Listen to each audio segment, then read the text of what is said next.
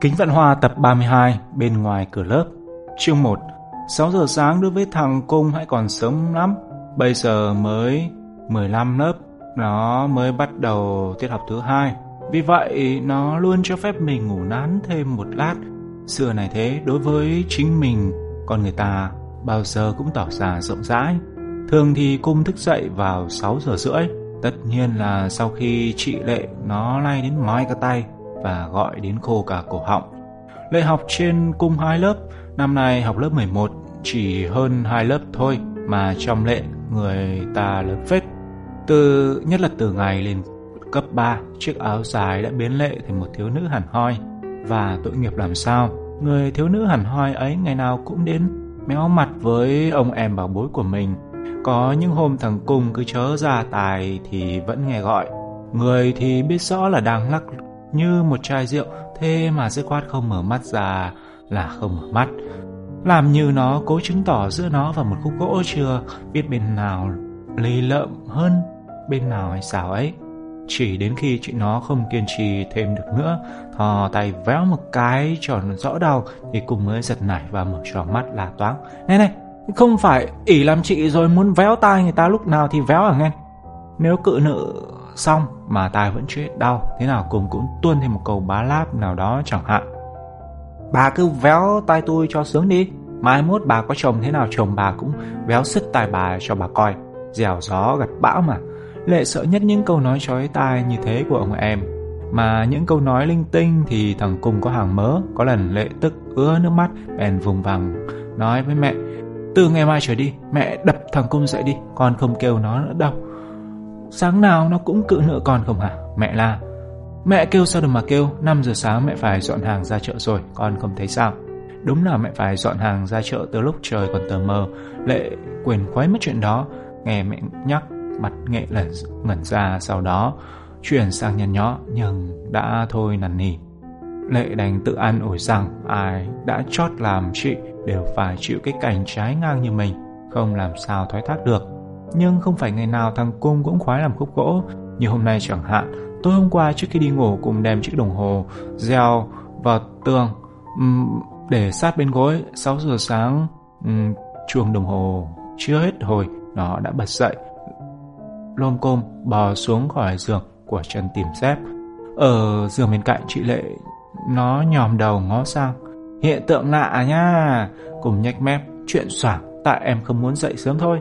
Khi nào muốn em chả cần chị gọi đâu. Mẹ thằng Cung giờ này đã ra chợ, bà nó là kỹ sư cầu đường, thường xuyên đi công tác xa, chỉ về nhà vào ngày cuối tuần. Mỗi sáng thường chỉ có 2 chị em bên bàn ăn. Lệ bẻ một góc bánh mì tò mò nhìn em. Sáng nay em làm gì mà dậy sớm thế? Cùng vênh mặt. Có chuyện quan trọng. Chuyện quan trọng cơ à? Lệ tròn mắt. Còn hơn cả quan trọng nữa. Cùng tặc tặc lưỡi. Nó bỏ lọt thỏm màu bánh mì kẹp pate trên tay vào miệng rồi gật gù tiếp. Phải nói là đặc biệt quan trọng. Chuyện đó là chuyện gì? Cùng dạo oai, miệng vẫn nhồm nhòm. Chị là con gái không nên biết đến chuyện này. Thôi đi. Lệ bĩu môi. Em đừng có làm tàng.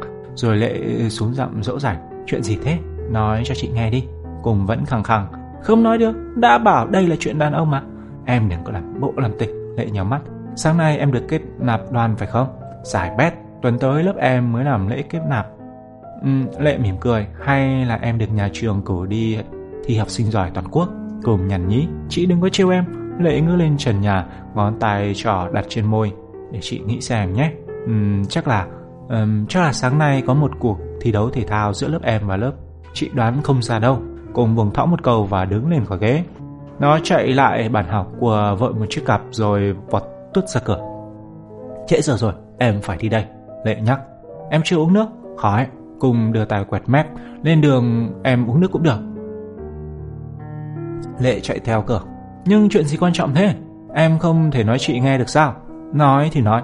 Cùng ngoảnh cổ lại mà chị trọng. Nhưng chị không được tiết lộ cho người nào biết đấy nhé. Được rồi, chị hứa. Lệ sốt ruột. Chuyện gì vậy? Cùng nhai răng cười hì hì. Em phải đi quét lớp, sáng nay tụi em trực sinh. Rồi trước vẻ mặt ngẩn ra của bà chị, Cùng quay mình co giò chạy biến. Phải có đến mấy phút, lúc ông em tinh quái đã khuất hẳn sau góc đường, Lệ mới thôi sững sờ. Vừa tức vừa buồn cười, Lệ dậm chân mắng quỷ con. Nhưng lúc này Cùng đâu có nghe được những lời sủa xa xả đó. Nó đang trên đường tới trường. Khi cùng thò đầu vào lớp, tụi bạn đã lùa cả ra ngoài sân. Trong lớp chỉ còn mấy đứa tổ 4 tiểu lòng quý giòm đang khiêng ghế cho nhỏ Hạnh và nhỏ Hiền Hoa quét. Nhắc thấy Cùng, nhỏ Hạnh liền dục: "Nãy anh Cùng, chỉ còn 15 phút nữa thôi đấy." Cùng quàng cặp lên bàn liếm môi hỏi: "Tôi làm gì đâu?" Quý giòm hất đầu về phía dãy bàn cạnh cửa xe vào: "Nửa lớp bên đó chưa quét tới mày khiêng ghế chất lên bàn đi." Cùng nhăn nhó: "Một mình tao làm sao khiêng nổi?" "Mày đừng có làm biếng, chiếc ghế nhẹ hêu mà không khiêng nổi hả?" Cùng hở mũi: "Nhẹ hêu sao, mày với thằng Tiểu Long hai đứa xuống vô khiêng một chiếc." "Thôi Cùng đừng có so bỉ nữa." Nhỏ Hạnh vội vàng can thiệp: "Sắp có trống vô lớp rồi kìa." Nhỏ Hạnh là tổ trưởng tổ 4, lại là lớp phó học tập 2 năm liền, ăn nói mềm mỏng nhưng rất cố ý. Nghe nhỏ Cung phàn nàn, Cùng không nói làm gì, lầm lũi đi khiêng ghế.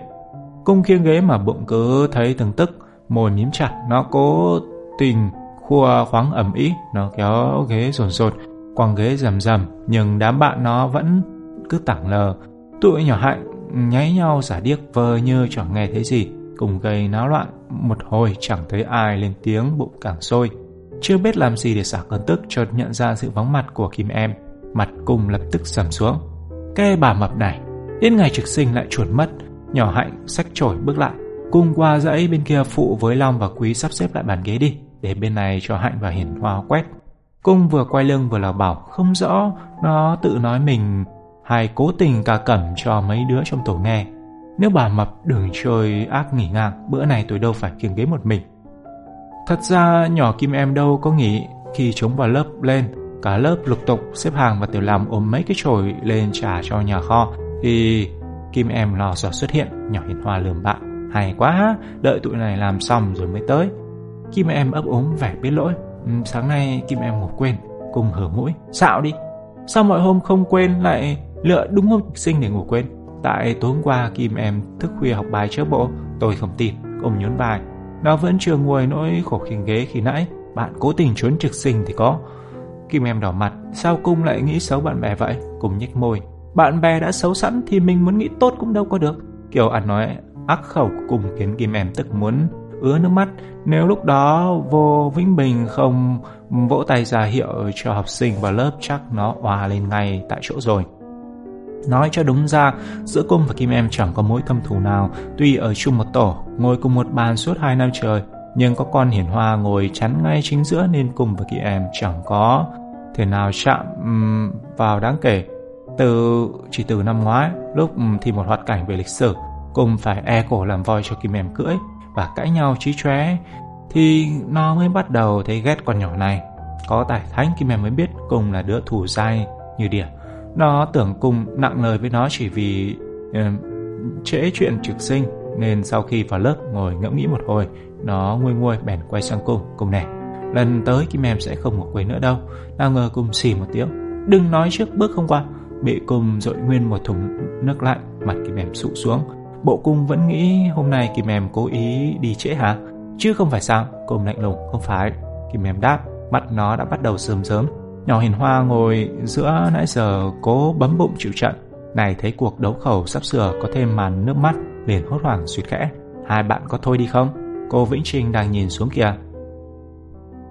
Chương 2. Cô Vĩnh Trinh viết lên bảng bài chữ "Hịch tướng sĩ tỏ tướng" rồi quay nhìn cả lớp. "Hôm nay các em sẽ được học một trong những thiên hùng văn nổi tiếng nhất trong lịch sử văn học nước ta. Đây là một tác phẩm tiêu biểu cho chủ nghĩa yêu nước cao đẹp của thời đại chống Nguyên Mông." Cô Vĩnh Bình mới nói tới đó, dưới lớp lập tức nổi lên những tràng cười rúc rích.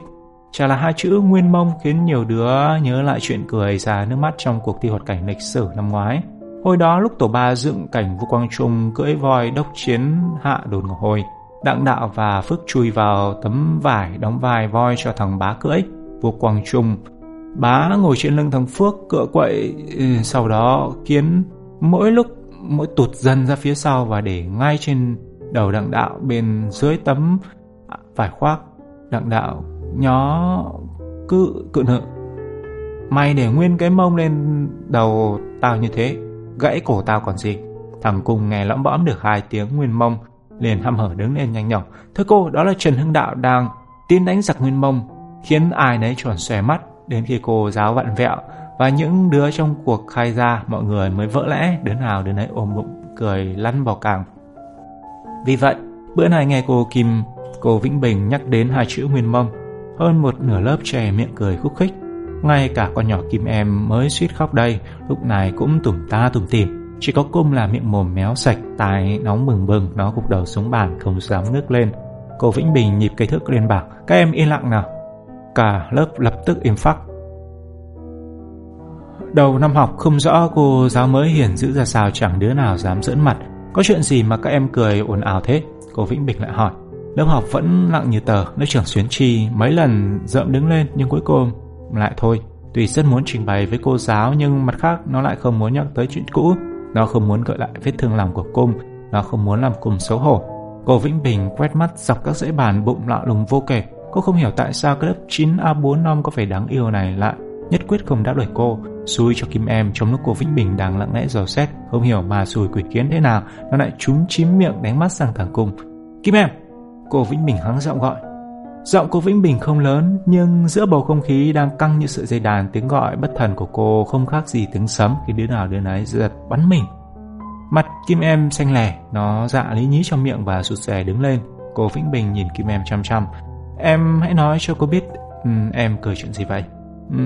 Thưa cô, em chỉ lúng búng được 2 tiếng rồi im bặt. Nó nhìn xuống cuốn tập trước mặt, cố tránh ánh mắt dò hỏi của cô giáo. Cô Vĩnh Bình nghiêm nghị, em nói đi. Thưa cô, lần này Kim em cũng chỉ thốt được có thế. Cô Vĩnh Bình nhìn vẻ lưỡng lự của đứa học trò, bụng càng thắc mắc. Cô vừa hử mũi. Chắc em cười cách cô giảng bài phải không? Nhỏ Kim em cuống quýt, dạ không phải đâu cô ạ. Nếu không phải cười cô thì em cười chuyện gì? Em không bao giờ dám cười cô đâu ạ. Giọng Kim em chứa hết sợ hãi. Nó khẽ liếc về phía thằng Cung ngập ngừng tiếp. Vừa rồi tụi em buồn cười chẳng qua vì hai chữ Nguyên Mông đấy ạ. Vì sao hai chữ Nguyên Mông?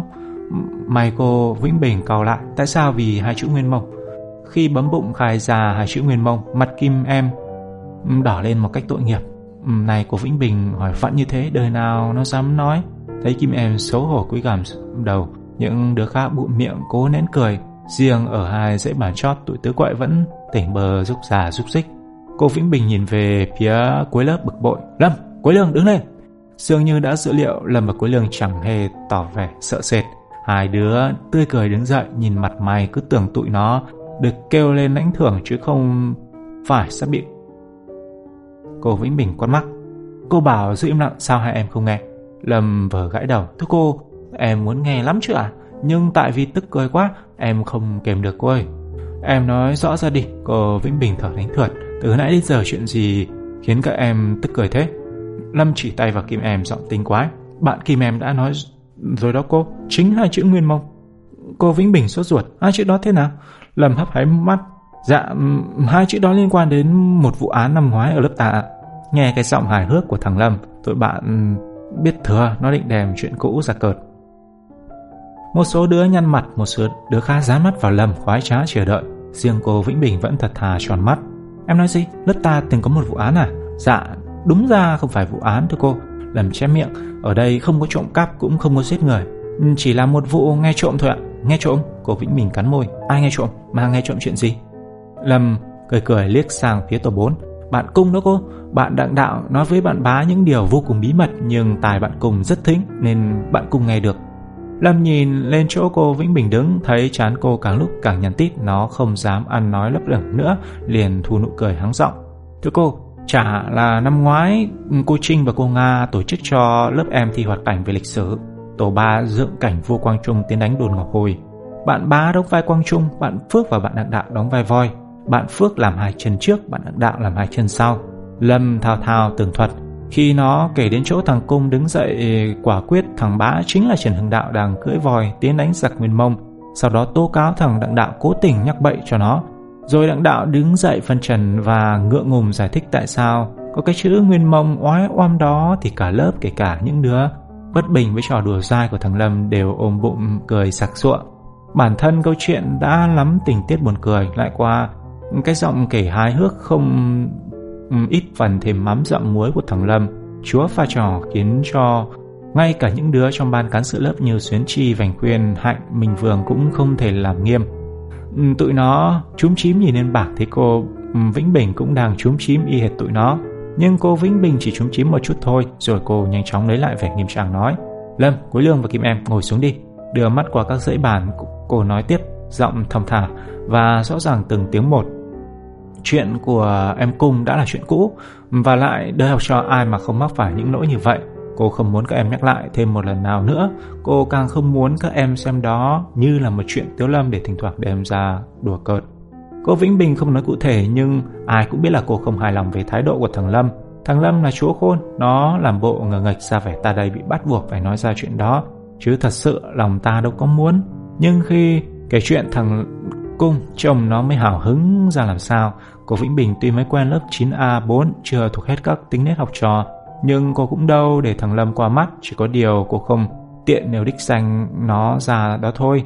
Lời của trách nhẹ nhàng nhưng nghiêm khắc của cô giáo khiến những tiếng cười rơi rớt lập tức im bặt. Cả lớp giờ tập ra soạt, mặt đứa nào đứa nấy lúc này nó ngoan ngoãn hiền lành không chê vào đâu được. Chương 3. Nói cho đúng ra, vừa rồi trong lớp có một đứa không cười, cũng không hề nhếch mép tí ti trước câu chuyện huyền mông phổi hải kia. Đó là thằng Cung, nạn nhân trong vụ này. Giữa những tràng cười rộ chung quanh, nó cúi gằm mặt xuống bàn, không hề ngẩng lên lấy một lần, lòng pha trộn bao cảm giác khó tả. Thật ra Cung chẳng mắc cỡ với bạn cũ bao nhiêu, nó chỉ xấu hổ với cô Vĩnh Bình. Mấy đứa học sinh mới như Duy Dương, Mỹ Linh, Cẩm Vân, Cung vừa ngượng vừa buồn vừa tức. Nhưng nó tức thằng Lâm một mà nó tức nhỏ Kim Em tới 10. Thằng Lâm, thi sĩ hoàng hôn, là thủ lĩnh băng tứ quậy, xưa này chúa làm trò. Ở trong lớp, Lâm chọc ghẹo hết đứa này đến đứa khác, không chừa một ai, kể cả mấy đứa trong ban cán sự, ngay cả thầy cô. Lúc cao hứng thằng Lâm còn dám giỡn mặt nữa là. Vì vậy việc thằng Lâm nhân cơ hội bằng vàng này để bô bô kể chuyện cười chẳng có gì đáng ngạc nhiên, cũng không đáng để tức. Cùng tức nhất là Kim Em, đầu đuôi mọi chuyện đều do bà mập này mà ra. Cùng hậm hực nghĩ chính tại Kim Em cứ chúng cha chúng chím suốt nên cô Vĩnh Bình mới nhìn thấy, mới bực bội kêu Kim Em đứng dậy gặn hỏi. Và cũng chính vì vậy thằng Lâm mới có cớ giở trò, chứ nếu Kim Em giữ được bộ mặt đạo mạo như những đứa khác thì cái sự tích nguyên mông kia hôm nay đâu có vỡ lở ra. Mà tội lỗi của con nhỏ Kim Em đáng ghét này đâu chỉ có chừng ấy. Hình ảnh của những ngày gian khổ đóng vai voi trong cuộc thi hoạt cảnh năm ngoái bỗng nhau rủ ùn về hiện trong đầu đóng phừng phực của Cung.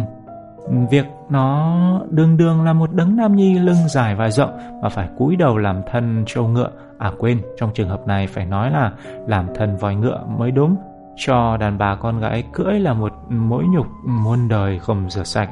Nhưng nhún mình đến vậy mà Cung nào có được yên thân, trong khi ngày nào nó cũng phải chui vào tấm vải bạt nóng như lò than kia để cõng tấm thân bổ tượng của Kim Em muốn sụm xương sống, thì con nhỏ không biết điều này cứ ngồi chiếm trệ trên lưng nó mà ngoác mồm ra cãi tay đôi. Nó nói một câu mà Kim Em cãi một câu, nó nói hai câu Kim Em cãi hai câu, vừa cãi vừa ống ống nghẹo khiến nó phải lảo đảo và cuối cùng té nhủi ra đất. May mà lỗ mũi chưa kịp ăn trầu. Chuyện đã qua lâu rồi, nhưng mỗi lần nhớ lại Cùng vẫn cứ thấy bụng từng tức, chả hiểu vì sao. Lại thêm chuyện sáng nay Kim Em lo do đến lớp trễ hoắc, khiến nó phải một mình cổ ra khiêng ghế, quả là nợ vịt chưa qua, nợ gà đã tới. Đã thế, lớp mới mà Kim Em có mấy câu chưa kịp sổ hết ấm ức, liền xảy ra chuyện nguyên mông kia, nợ nần cứ thế chồng chất, hố hận thù cứ thế đào sâu. Cùng không nghĩ đến thì thôi, càng nghĩ nó càng tức đến xịt khói lỗ tai. Lòng cay cú suốt 2 tiết văn, Cùng không nghe lấy được một câu. Nó nghe lõm bõm được mấy câu. Này các ngươi nhìn chủ nhục mà không biết lo, thấy nước nhục mà không biết thẹn, hoặc vui thú vườn ruộng, hoặc quyến luyến vợ con, hoặc lo làm giàu mà quên việc nước, hoặc ham săn bắn mà quên việc binh. Thế là Cùng sẽ dẹt một tờ giấy, hí hoái biên tập lại. Nay ngươi nhìn bạn bè khiêng ghế mà không biết lo, thấy bạn bè quét lớp mà không biết thẹn, hoặc vui thú ngủ nướng, hoặc quyến luyến chồng con, hoặc ham ăn uống mà quên việc trực sinh. Cùng chế ra được mấy câu độc địa, lấy làm đắc ý lắm. Sau khi sùng đùi đọc tới đọc lùi một cách khoái trá, nó gấp nhỏ tờ giấy lại và đưa tới trước mặt Kim Em. Nhỏ Kim Em nãy giờ biết Cùng giận mình, muốn phân trần mà không được, nay thấy Cung đưa tờ giấy qua thì mừng rơn. Chắc mà Cung tỏ ý làm hòa, nó nhanh nhẹn vớ lấy tờ giấy hồi hộp mở ra đọc. Nào ngờ mới đọc lướt dòng đầu nó đã tá hỏa, thì ra không phải Cung muốn làm hòa, Cung chỉ muốn bêu xấu nó. Kim Em càng đọc càng tái mét mặt, nó có bao giờ ngủ nướng, có bao giờ làm đẹp, có bao giờ làm ham ăn uống đến việc quên mất mọi việc trên đời đâu mà Cung nỡ chút tất cả những tội danh đó lên đầu nó. Nhưng bị gắn ghép những tội đó dù sao, Kim Em còn bấm bụng nín nhịn được. Đến khi Cung rêu rao nó quyến luyến chồng con thì quả là nó không tài nào chịu đựng nổi. Mặt nó đang từ xanh chuyển qua đỏ rồi chuyển lại qua xanh, môi nó đang run run. Và cuối cùng khi đã cố hết sức mà không kềm được, nó gục mặt xuống bàn nấc lên nức nở. Tiếng khóc của Kim Em khiến cả lớp sửng sốt. Trục cắm mắt đổ dồn về phía nó, không hiểu đầu cua tai nheo ra làm sao. Nhỏ Hạnh chồm người lên bàn trên lo lắng hỏi: "Chuyện gì thế Kim Em?" Nhưng Kim Em dường như không nghe thấy câu hỏi của Nhỏ Hạnh. Nó vẫn ôm mặt trên hai cánh tay và không ngừng thút tha thút thít. Nhỏ Hạnh là tổ trưởng tổ 4, thấy trong tổ mình có một đứa tự nhiên gục mặt khóc rưng rức trong giờ học thì lo lắm. Càng lo hơn khi thấy tiếng khóc ủy mị đó lại cất lên trong bầu không khí đang hừng hực khí thế của cả lớp. Trước bài văn sôi sục nhiệt huyết qua lời truyền cảm của cô Vĩnh Bình, Cung không ngờ hậu quả do mình gây ra lại nghiêm trọng như vậy. Khi nặn óc viết những câu châm chọc kia ra giấy, nó chỉ muốn trêu Kim Em cho bỏ tức. Không ngờ con nhỏ này mít ướt quá cỡ, chưa gì đã bù lu bù loa lên rồi. Hối thì đã muộn, Cung chỉ biết lấm lét liếc lên bảng, bụng thầm mong cô giáo vì giảng bài nhiều quá nên tai ủ mắt hoa sẽ không phát hiện được bất cứ chuyện nhối nhăng nào đang xảy ra dưới lớp. Nhưng cô Vĩnh Bình nhanh chóng làm Cung thất vọng.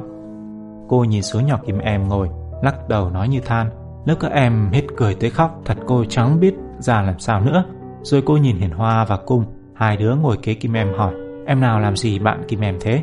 Thằng Cung giật thót, vờ cắm mặt xuống bàn, còn nhỏ Hiền Hoa thì sợ sệt đứng dậy: "Thưa cô, không phải em ạ." "Thế em có biết tại sao bạn Kim Em khóc không?" "Thưa cô, không ạ."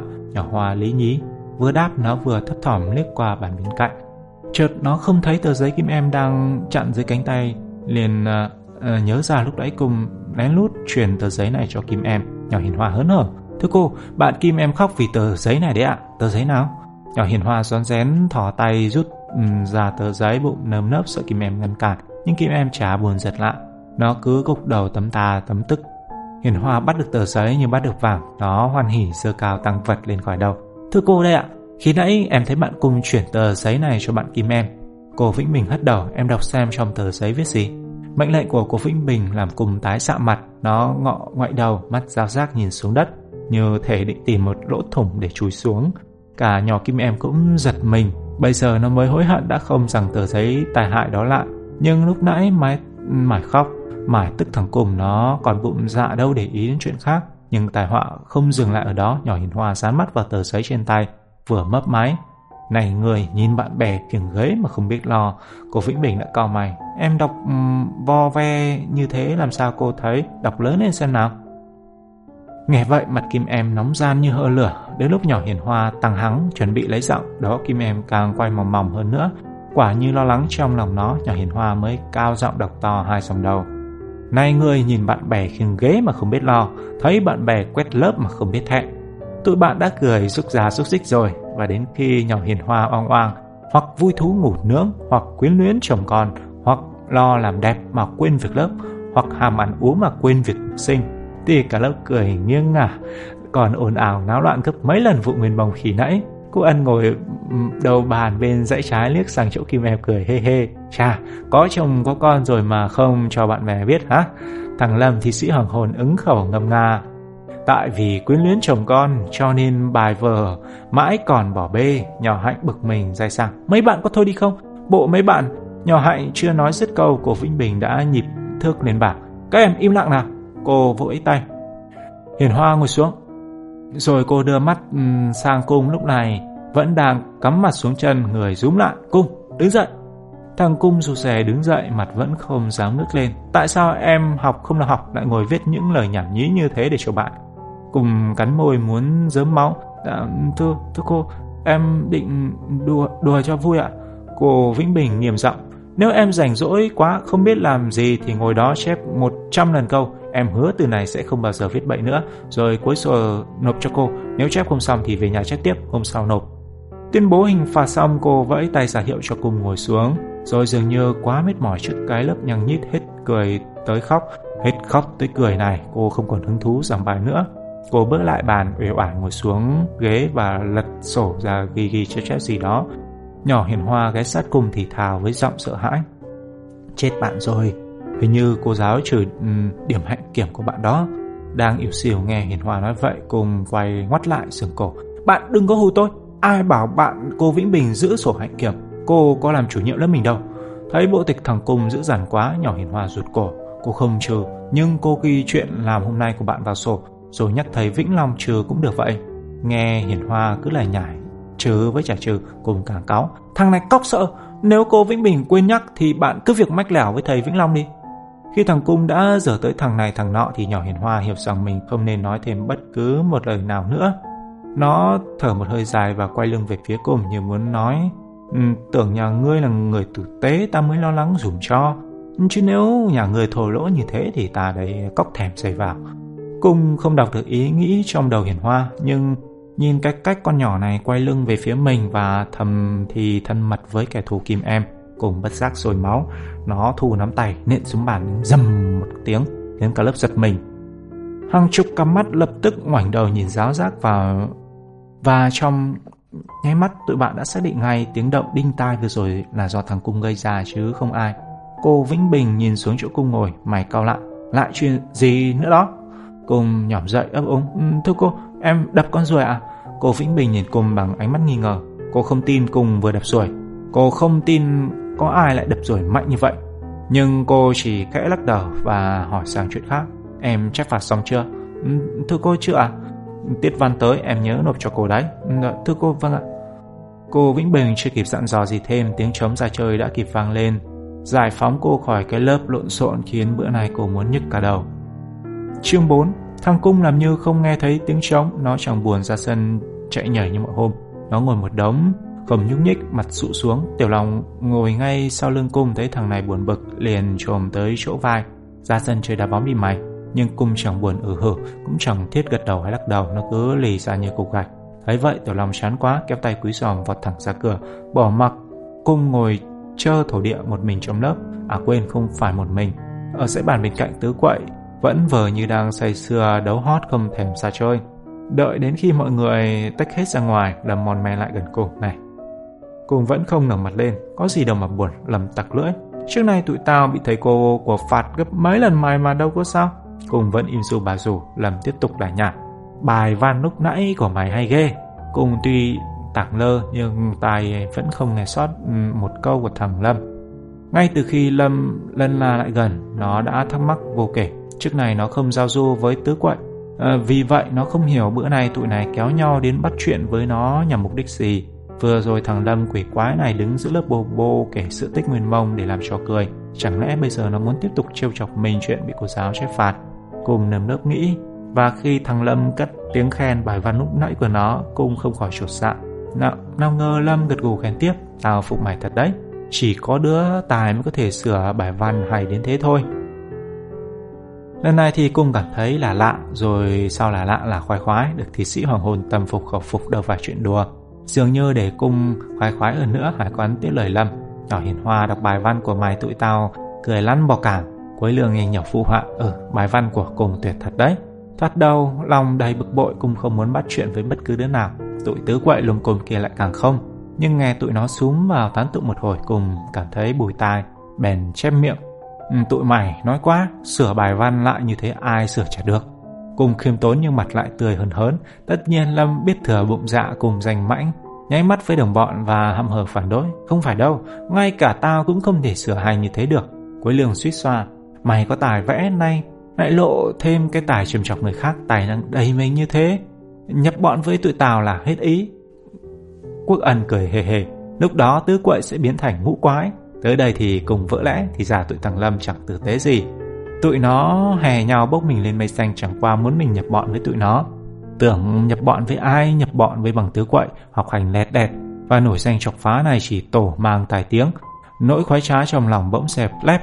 Cùng thở thánh thượt: "Tao không thích nhập bọn với ai hết." Lầm cụt khịt mũi: "Mày không nhập bọn với tụi tao cũng không được, cô Vĩnh Bình đã ghi tên mày vô sổ đen rồi." quả quắn vỏ mái tóc ngắn.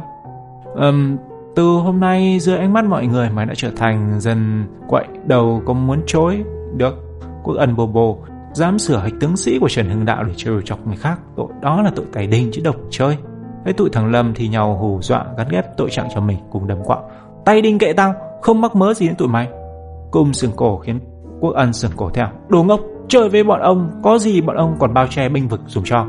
Quậy một mình chỉ tổ ngồi trách phạt giã tay thôi còn ạ. Con cái đầu mày. Cung đứng bật dậy má lòng sòng sọc. Ai cho tụi mày, ông con ông với tao. Ngon à mày ngon hả? Quốc ân nhếch mép. Vừa nói nó vừa sắn tay áo, nhưng thằng Lâm đã kéo tay nó lại. Thôi bỏ đi. Quốc ân bị Lâm lôi sành sạch ra cửa lớp. Bụng vẫn còn tức lắm, nó cố ngoảnh về phía sau, mồi bĩu ra xỉ. Quậy hơn tụi tao còn trăm lần mà làm bộ. Còn lại một mình, Cung thấy tay chân sụi lờ, đầu hết ầm ầm tới u u. Nó không hiểu cớ làm sao ngày hôm nay nó gặp đố thứ tài bay vạ gió. Từ khi cha sinh mẹ đẻ đến giờ chưa lần nào gặp phải rắc rối dồn dập như vậy. Chuyện của nó rõ ràng chẳng liên quan gì đến băng tứ quậy, thế mà rốt cuộc nó vẫn bị tụi Lầm sọc tới mắng nhức nhạo báng đến nỗi suýt nữa xảy ra đánh nhau to. Thật chả hiểu ra làm sao. Nhưng chả hiểu ra làm sao là nói lúc ra chơi kia, còn khi ôm cặp lủi thủi trên đường về, Cùng nghĩ ngợi một hồi rồi hiểu ra ngay. Tất cả nói tóm lại cũng bắt nguồn từ bà mập Kim Em. Khi hiểu ra rồi, mặt Cùng lập tức sầm xuống, hai hàm răng nghiến vào nhau kèn két. Mãi đến khi về đến nhà, chị Lệ nó đang dọn cơm thấy nó bước vào với bộ tịch hầm hầm liền trố mắt. Em làm sao thế? Đã gọi là hầm hầm thì đâu có thể trả lời. Cùng không trả lời, chỉ lầm lì vứt cặp lên bàn đạp đánh xoạch. Lệ tò mò theo dõi hành động của em, giọng lo âu. Bộ em vừa đánh nhau với bạn hả? Lần này bà chị hỏi cụ thể quá sức, Cùng không làm thinh được. Nó hừ giọng. Đánh nhau đâu mà đánh nhau? Thế sao mặt mày em nom khó coi thế? Khó coi đâu mà khó coi. Giọng Cùng vẫn chưa hết bực bội. Em không muốn nói thì thôi. Lệ nhún vai. Em đi rửa mặt đi rồi lên ăn cơm. Cũng như ban sáng, buổi trưa trên bàn ăn chỉ có hai chị em. Bà đi công tác, mẹ ăn cơm hổ ở ngoài chợ, trưa không về. Lúc ngồi vào bàn, mặt Cung vẫn nặng trịch. Ăn xong chén cơm thứ nhất, lòng nó đã dịu đi, không rõ do cơn giận nguội dần theo thời gian hay do cơn đói sôi sục đã được trấn áp. Và khi lòng đã bình tĩnh thì còn người ta có biết bao nhiêu điều muốn thổ lộ. Cùng cũng vậy. Bây giờ nó mong chị Lệ nó lặp lại những câu hỏi lúc nãy đến chết được, để nó có thể dốc bầu tâm sự, để nó hỏi chị nó rằng trong cuộc đời mình chị đã từng gặp người bạn nào chỉ toàn đem lại những điều suối quẩy cho chị như nó gặp phải hay không. Nhưng chị Lệ vẫn cắm cúi và cơm, không nói gì, cứ như chị đã quên bẵng mất câu chuyện vừa rồi. Tất nhiên Cùng biết chị nó không quên, chị nó chỉ đang giận nó thôi, giận vì thái độ vô lễ khi nãy nó trả lời chị nó bằng những câu cáu kỉnh và cộc lốc, thậm chí có lúc nó không buồn mở miệng. Như vậy là hỗn hào lắm, nó biết, nhưng vì đang bực tức nó chẳng thể kiềm mình được. Lẽ ra chị Lệ nó có thể mắng nó hoặc phạt nó, nhưng chị nó đã không làm thế. Bà mẹ nó thường xuyên vắng nhà, từ sáng đến tối quanh đi quẩn lại chỉ có hai chị em chơi với nhau, vì thế mà chị nó rất thương nó, thương hơn một bà chị khác thương một đứa em khác. Cùng biết rõ điều đó nên thỉnh thoảng nó vẫn lợi dụng tình thương này để nhõng nhẽo vòi vĩnh, hoặc cho phép mình ăn nói một cách hỗn láo mà không sợ bị mắng hoặc bị mét lại với bà mẹ. Lệ không mắng Cung nhưng vẫn biểu lộ sự bất bình bằng cách giữ vẻ mặt thản nhiên và tia nhìn xa xăm, làm như không thấy Cung ngồi trước mặt mình. Điều đó làm Cung khó chịu quá. Đã mấy lần nó vờ ho khúc khắc để chị nó nhìn nó, nhưng Lệ nhất định không mắc lừa. Cuối cùng dĩ nhiên là sau khi ăn xong chén cơm thứ ba, nghĩa là sự ấm ức trong lòng đã hoàn toàn tiêu tan, không còn một vết tích. Cùng lén lén nhìn chị, khịt mũi chị này. Lệ nhìn Cùng cố không cười. Gì em? Cùng ngập ngừng. Bạn trai với bạn gái có bao giờ thù nhau không hả chị? Thù nhau? Sao lại có chuyện thù nhau? Cùng nhăn mặt. Thì chị cứ trả lời em đi đã, hai bên có thù nhau không? Chị không biết. Lệ lắc đầu. Từ trước đến nay chơi với bạn trai chị chưa bao giờ thù ai, cũng chẳng có ai thù chị. Đáp xong thấy Cùng thử mặt nghĩ ngợi, Lệ mỉm cười. Bộ có cô bé nào đang thù em hả? Không. Cùng đỏ mặt. Chỉ có em thù con nhỏ đó. Con nhỏ đó là con nhỏ nào? Con nhỏ này tên là Kim Em. Cùng hùa tay. Nó cùng lớp với em, cùng tổ học tập nữa. À, trách nhỏ Kim Em là tổ trưởng. Lệ cô gật đầu phải hiểu biết. Tổ trưởng là chúa nhắc nhở, ở một tí là rút sổ tay trong túi ra. Không phải. Cùng lật đật đính chính. Con nhỏ này không giữ chức vụ gì cả. À, trước đây nó có làm Trần Hưng Đạo. Làm Trần Hưng Đạo là sao? Lệ trố mắt ra. Như thế này. Cùng bối rối đưa tay quẹt mũi và ấp úng giải thích. Số là năm ngoái lớp em thi dựng hoạt cảnh lịch sử. Cùng cứ ngắc ngứ. Khó khăn lắm nó mới thuật xong cho chị nó nghe. Từng vai phải đóng vài con voi, con nhỏ kim em chễm trệ ra sao. Và nó đã gặp vô vàn chuyện bực mình với con nhỏ này trong thời kỳ cay đắng đó như thế nào. Lệ nhíu mày chăm chú lắng nghe ông em chút bầu tâm sự. Nghe xong Lệ thở đánh thượt. Thấy nhỏ kim em chẳng làm chuyện gì đáng để em trả thù cả. Không đáng để em thú. Con nhỏ đó nó có làm gì đâu. Cung hử mũi. Tại chị không biết đó thôi. Con nhỏ này nó mập lắm, nặng như một bao gạo lận. Lệ phì cười. Em trẻ con quá đấy. Đấy là công việc chung, em không nên để bụng. Cùng nhăn nhó. Nhưng ngày nào nó cũng cãi nhau tay đôi với em. Nó làm Trần Hưng Đạo sướng như tiên. Trong khi đó bạn bè cãi nhau là chuyện thường. Lệ mỉm cười cắt ngang. Chẳng lẽ chỉ vì chuyện còn con đó mà em thù ghét người ta? Nhưng con nhỏ này nó nhiều tội lắm. Cũng vẫn một mực lên án kẻ thù. Hôm nay đến ngày tổ trực sinh, nó cố tình đi trễ khiến em phải một mình khiêng ghế đến vẹo cả lưng. Lệ nhăn mặt. Em là con trai, làm cho bạn gái một bữa mà cũng bực mình sao? Lời phê phán của bà chị khiến Cùng đỏ mặt. Nó định nói chị không biết gì hết về con nhỏ này đâu. Tội lỗi của con nhỏ này không chỉ có vậy mà còn nhiều lắm. Nó mấp máy môi định tố cáo thêm vài tội lỗi tài đình của nhỏ kim em. Nhưng may sao đến phút chót nó dừng lại kịp. Nó không thể kể cho chị nó nghe vì con nhỏ kim em chúm cha chúm chím suốt nên cô Vĩnh Bình mới truy đến nơi đến chốn cái sự tích nguyên mông, khiến nó thêm một phen làm trò cười cho cả lớp. Nó cũng không thể kể vì con nhỏ kim em gây ra lắm đau khổ cho nó nên mới sửa bài Hịch tướng sĩ để chiều cho bỏ tức, và rốt cuộc bị cô bắt chép phạt đến giã cả tay. Trước nay chị Lệ nó không hề hay biết những trò quỷ quái của nó trên lớp này. Nó nói ra khác nào tự tố cáo chính mình. Nghĩ lợi nghĩ hại một hồi, Cùng quyết định ngậm tăm. Nhưng ngậm tăm trong lòng trường ngồi bực dọc thì ấm ức lắm.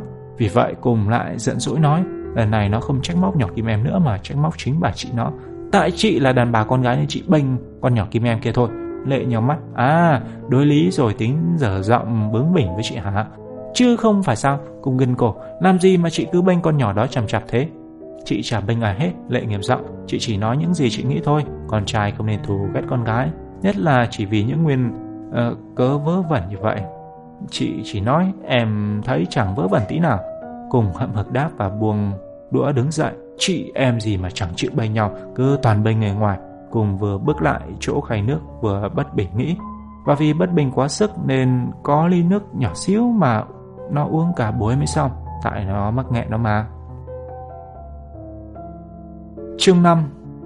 Có nằm mơ Lệ cũng không ngờ mình vừa bênh vực kim em mà Cung càng thêm ghét nhỏ tội nghiệp này. Ở lớp Cung ngồi bàn với Hiền Hoa và Kim Em.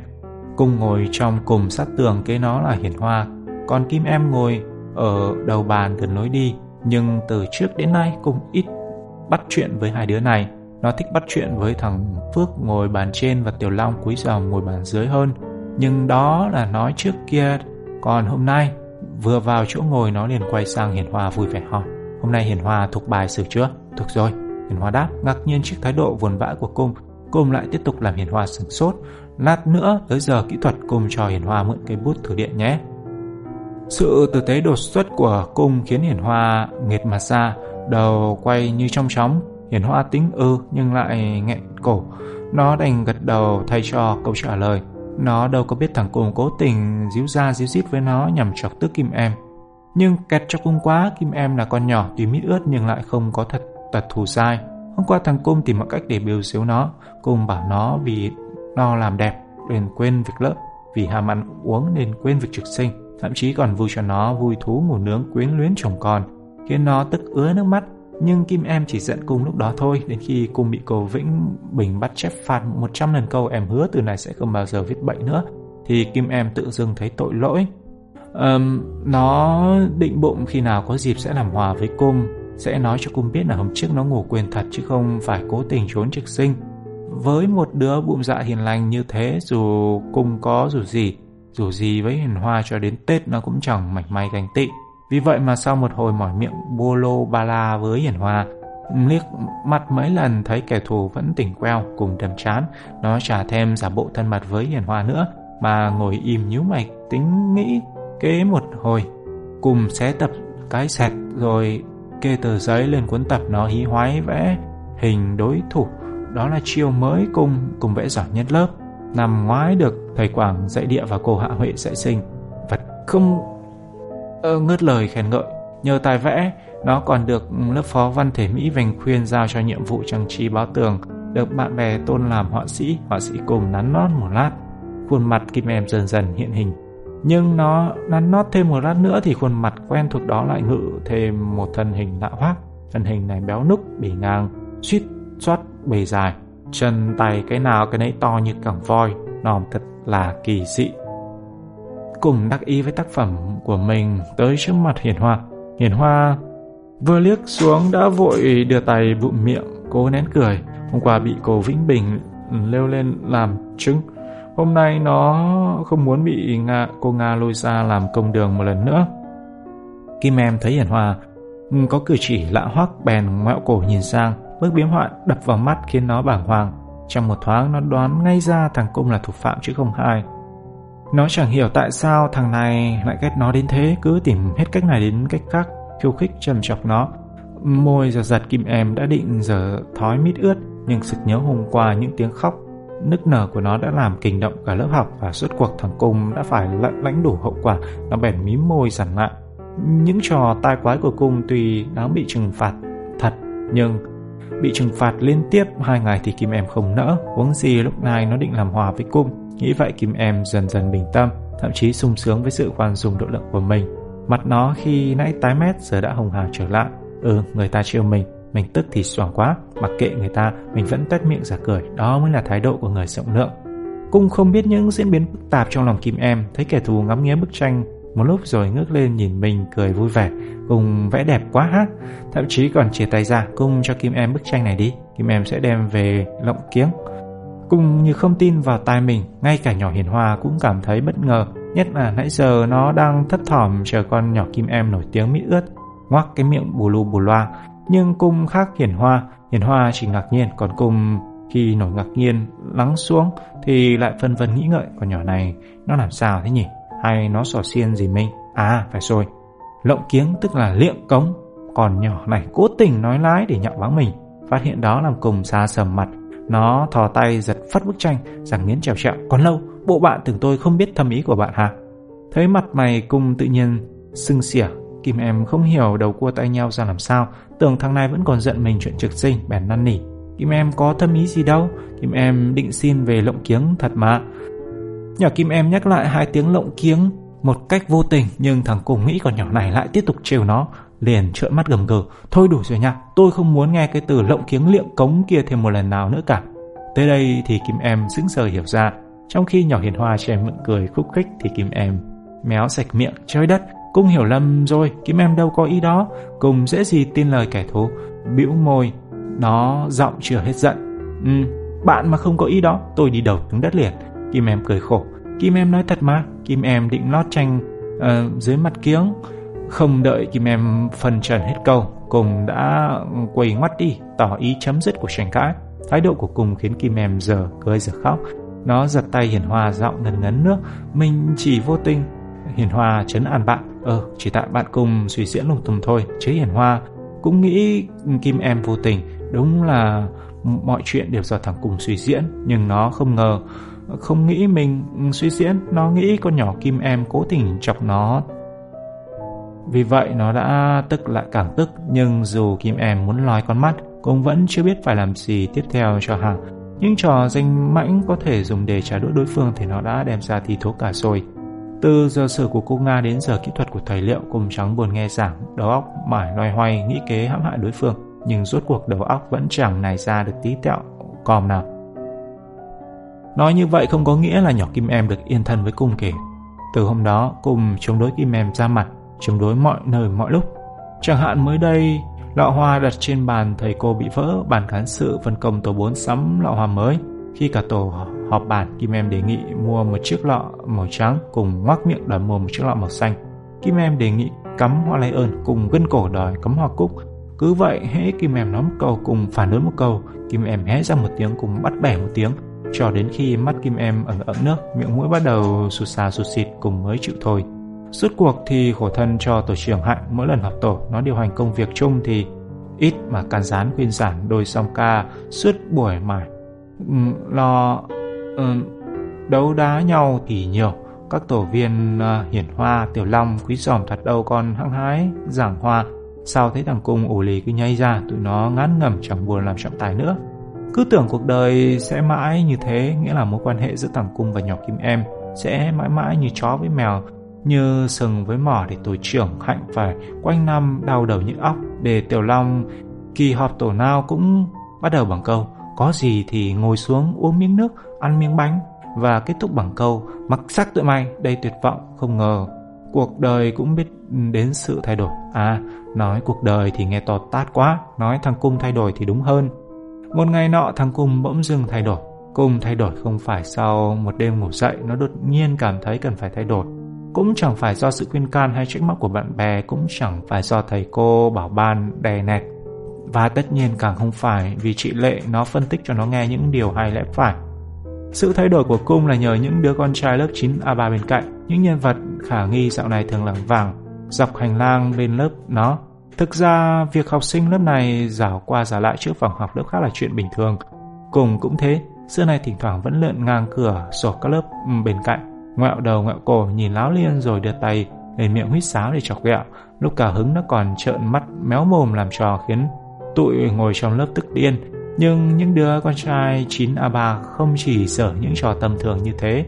Gần đây không hiểu do trời nóng đến mức nào đứa nấy ấm đầu hay sao mà tụi này bỗng sinh ra lắm tật lạ. Cả lũ túm năm tụm ba rảo ngang qua lớp 9A4, mặt mày lấm la lấm nét như bọn trộm gà, rồi thoát một cái, một đứa trong bọn chạy vụt vào bên trong, đặt vội một tờ giấy vo tròn trước mặt một đứa con gái 9A4, rồi bà chân muốn cẳng phóng vèo ra. Mà không chỉ có một đứa, cứ chốc chốc lại một đứa khác xẹt vô rồi xẹt ra như tên lửa. Và sau những chuyển đột kích chớp nhoáng như vậy, thế nào cũng có một viên giấy tròn nằm lăn lóc trước mặt một con nhỏ nào đó. Nạn nhân đầu tiên chơi trò quỷ quái này là nhỏ Bành Khuyên, vì nó ngồi ở ngay bàn đầu, ngay cửa ra vào. Tiếp theo là Tú Anh, Xuyến Chi, hai đứa ngồi phía sau Bành Khuyên. Cứ theo thứ tự từ gần đến xa, từng ngày những viên giấy vo tròn kia lần lượt được gửi tới hết Hiển Hoa, Kim Em, đến nhỏ Hạnh, đến Hải Ngọc, đã Thành Lệ. Cứ trống ra chơi vang lên là khoảng 5 phút tụi con trai 9A3 rủ nhau lượn qua lượn lại trước lớp 9A4, và hễ thấy đứa con gái nào ngồi trong lớp là tụi nó vù vào tống ngay một viên giấy. Có hôm 9A3 còn bạo gan sọc vào tận những chỗ ngồi tít bên trong để tấn công cả Lan Kiều, Quỳnh Như, Lệ Hằng, Bội Linh. Chẳng coi bọn con trai 9A4 ra cái củ cà rốt gì. Nói cho đúng, mấy đứa lôm côm 9A3 chỉ dám giở trò vào giờ ra chơi, lúc các đấng hảo hán 9A4 hầu hết đã tách ra ngoài rồi. Riêng thằng Cung dạo này đang mang nặng trong lòng nỗi mối hận thù. Với Kim Em chẳng còn hứng thú chạy nhảy như thời xa xưa, nên thường ngồi lại trong lớp để nghiền ngẫm về thói đời đèn bạc. Nhờ vậy mà nó chứng kiến không sót một mảy cái chiến dịch tỏ tình thô bạo của bọn 9A3 từ lúc mở đầu đến khi kết thúc. Sở dĩ thằng Cung quả quyết đó là những trò tỏ tình lăng nhăng, vì nó tin chắc những tờ giấy vo tròn kia dứt khoát chứa đựng trong đó những lời tán tỉnh nhảm nhí của đám trai trai láng giềng, chứ không gì khác. Những lá thư tử tế không bao giờ được gửi đi bằng con đường thực tế. Còn theo kiểu hắc đạo thì đương nhiên nội dung của nó cũng cực kỳ hắc ám chứ không sai. Cùng nghĩ vậy, và đám con gái 9A4 chắc cũng nghĩ vậy, cho nên các thủ phạm vừa biến ra khỏi cửa, Bành Quyền đã chúm môi thổi phù viên giấy xuống đất, còn Tú Anh cong ngón tay búng viên giấy bắn vào tường đánh bộp. Còn lớp trưởng Xuyến Trì đầy bản lĩnh thì vùng tay quét bức tình thư bay veo ra khỏi bàn như quét rác, khiến thằng Cung ngồi bắt đó sướng còn mắt.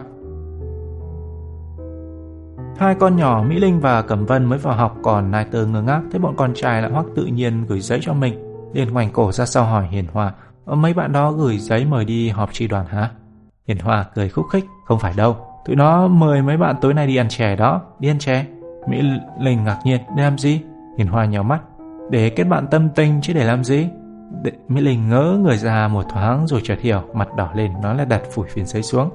Ở bên cạnh, Cẩm Vân cũng vội vàng làm theo. Lan Kiều liếc ra cửa: mấy thằng con trai vô duyên, Quỳnh Như xì một tiếng. Đúng là lũ dỗi hơi.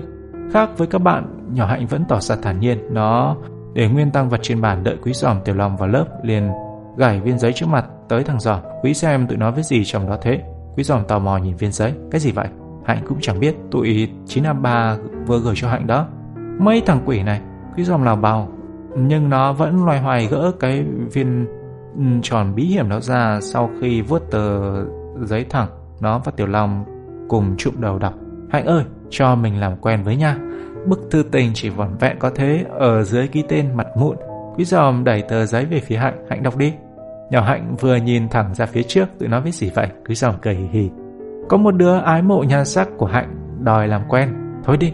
Nhỏ Hạnh nhăn nhó. Quý đừng có nói lung tung. Quý nhớn lông mày. Hạnh không tin thì hỏi Tiểu Long xem. Thằng đó xưng biệt danh là mặt mụn. Tiểu Long mũi xác nhận. Đúng là thư làm quen của thằng mặt mụn gửi cho Hạnh. Quý Giòm gãi tai. Nhưng làm sao biết mặt mụn là đứa nào? Tụi con trai 9 là 3 đứa nào mai chẳng có mụn. Chẳng liên quan, chẳng có gì phải băn khoăn. Nhỏ Hạnh đẩy gọng kính trên sống mũi, giọng điềm nhiên. Hạnh nghĩ ra cách rồi. Tiểu Long liếm môi. Cách điều tra tên mặt mụn ư? Không. Cách xử lý lá thư này. Xử lý sao? Liệng quách. Liệng? Tiểu Long há hốc miệng. Nhỏ Hạnh nhìn thẳng mập. Chứ không liệng thì làm gì? Giữ lại để trả lời. Nhỏ Hạnh nhún vai. Vậy thì Long trả lời đi. Hạnh không thích chơi bà cái trò vớ vẩn đó. Đưa đây tao. Quý Giòm thình lình lên tiếng. Vừa nói nó vừa giật phát tờ giấy trên tay Tiểu Long. Tiểu Long ngó sững bạn. Mày trả lời hả? Không, tao liệng dùng Hạnh. Quý Giòm tuét miệng cười và vung tay ném tờ giấy xuống chân. Thằng Cung nghe rõ một những câu đối đáp đó. Nó ngồi trên bàn không tiện quay đầu Giòm, nhưng tai nó vẫn dòng lên nghe ngóng. Thoạt đầu nghe nhỏ Hạnh kêu Quý Giòm mở bức thư tình ra đọc hơi bực. Nhưng đến khi nghe nhỏ Hạnh quyết định cho lá thư của thằng mặt mụn lông côm kia đi theo những lá thư của đồng bọn xuống mò run dưới đất thì cùng khả hay lắm. Nó quay phát ra sau, và trước vẻ mặt sửng sốt của bọn Quý Giòm, nó bật tay lên cạnh. Tụi mày làm như vậy là đúng. Chương 6. Trong những viên giấy vo tròn kia thực ra vẫn có một viên thằng Cung không biết biến đi đâu. Đó là viên giấy trước mặt Kim Em. Cũng đã quan sát kỹ, ngoại trừ nhỏ Hạnh, đám con gái trong lớp đều hất các viên giấy của tụi 9A3 xuống đất ngay khi chúng vừa xuất hiện. Chỉ trong nháy mắt đã không còn bức thư tình nào trên mặt bàn. Viên giấy trước mặt Kim Em cũng vậy, cũng đã biến mất. Nhưng Cung không hề nhìn thấy Kim Em vùng tay hay vùng chân như những đứa khác. Cung ngồi rất gần Kim Em khi một thằng nhãi 9A3 chạy vào đặt viên giấy trước mặt Kim Em. Cùng trông rất rõ, vậy mà nó vừa quay tới quay lui một cái đã không thấy viên giấy đó đâu. Cùng nghi lắm. Suốt buổi học nó nhìn lên bảng thì ít mà kín đáo quan sát nhất cử nhất động của Kim Em thì nhiều. Và quả như nó nghĩ. Có một lần nó bắt gặp Kim Em đang cúi mặt xuống hộp bàn, lúi húi đọc tờ giấy gì đó, đích thị là lá thư nhảm nhí kia rồi chứ không sai. Cùng tức tối nhiều bụng. Nhưng lần nào không hiểu sao cũng cảm thấy sự tức tối của mình có điều gì đó khăng khắc.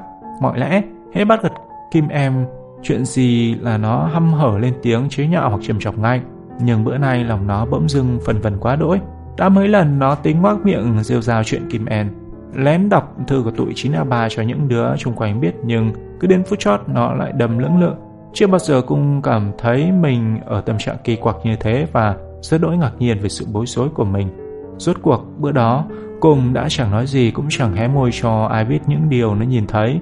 Cung trở về nhà và nỗi hờn giận âm thầm. Nó cũng chẳng rõ là nó hờn giận ai và hờn giận điều gì, nhưng nó biết là mình đang hờn giận ghê lắm. Bởi vì nó vừa đặt chân qua ngưỡng cửa, chị Lệ đã nhìn nó sửng sốt. Bữa nay có chuyện gì mà mặt mày em bí xị thế? Bí xị gì đâu, mặt sụ xuống một đống thế kia mà không bí xị. Cùng chẳng buồn đáp, nó làm thinh nhét cặp vào ngăn bàn rồi đi thẳng xuống nhà sau rửa mặt. Khi nó trở lên, chị nó đã dọn cơm ra bàn. Lệ vừa xới cơm vừa tò mò nhìn em. Bộ sáng nay em không thuộc bài hả? Cùng uể oải lắc đầu. Hay là em làm bài kiểm tra không được? Cùng lại lắc đầu. Như vậy chắc là em nghịch ngợm trong lớp bị thầy cô phạt rồi. Không phải đâu, Cùng nhăn nhó. Chị đừng có làm thầy bói sờ voi nữa. Thầy bói sờ voi ư? Lại tủm tỉm. Hôm trước em chẳng khoe em từng được đóng vai voi cho Trần Hưng Đạo cưỡi ra trận là gì? Nếu như Lệ nói câu đó vào ngày hôm qua hoặc hôm trước nữa, Cùng đã sầm mặt cự nữ rồi. Việc đóng vai voi cho con nhỏ Kim Em cưỡi là nỗi ấm ức khó tan trong lòng Cung. Nhưng hôm nay mọi thứ đã hoàn toàn thay đổi. So với nỗi giận hờn sáng nay, việc xích mích xảy ra từ từ thời nhà Trần chống giặc đã trở thành quá khứ xa xăm, vì vậy cũng trở nên quá nhỏ. Cung chỉ cần nhằn, chuyện đó xưa như trái đất, chị nhắc lại làm chi? Lệ vẫn chưa chịu thôi. Nó bưng chén cơm lên và một tiếng rồi đặt xuống. Thế em còn chuyện buồn gì? Hay là em vẫn còn thù con nhỏ Kim em đó? Thù thì chẳng thù, cùng thở đánh thượt. Chẳng buồn giấu giếm nữa, nhưng em bực nó quá, lúc nào nó cũng khiến em bực mình. Thế sáng nay nó lại quên trực sinh à? Không, vậy chắc là nó cùng cắt ngang. Nó chẳng động chạm gì đến em cả. Lệ mở to mắt. Thế sao em lại bực nó? Tại vì cùng ấp úng một hồi vẫn không sao nó hết câu được. Sự lúng túng của ông em khiến Lệ ngạc nhiên. Tại vì sao? Cùng nuốt nước bọt. Tại vì nó không giống như những đứa con gái khác. Ôi chào, Lệ kêu lên. Chỉ tại vì vậy mà em bực mình ư? Chị không hiểu, cùng nhằn nhó. Không giống ở đây tức là không giống cách xử sự ấy. Lệ chép miệng. Đúng là chị không hiểu thật. Rồi vừa lim dim mắt, Lệ lẩm bẩm.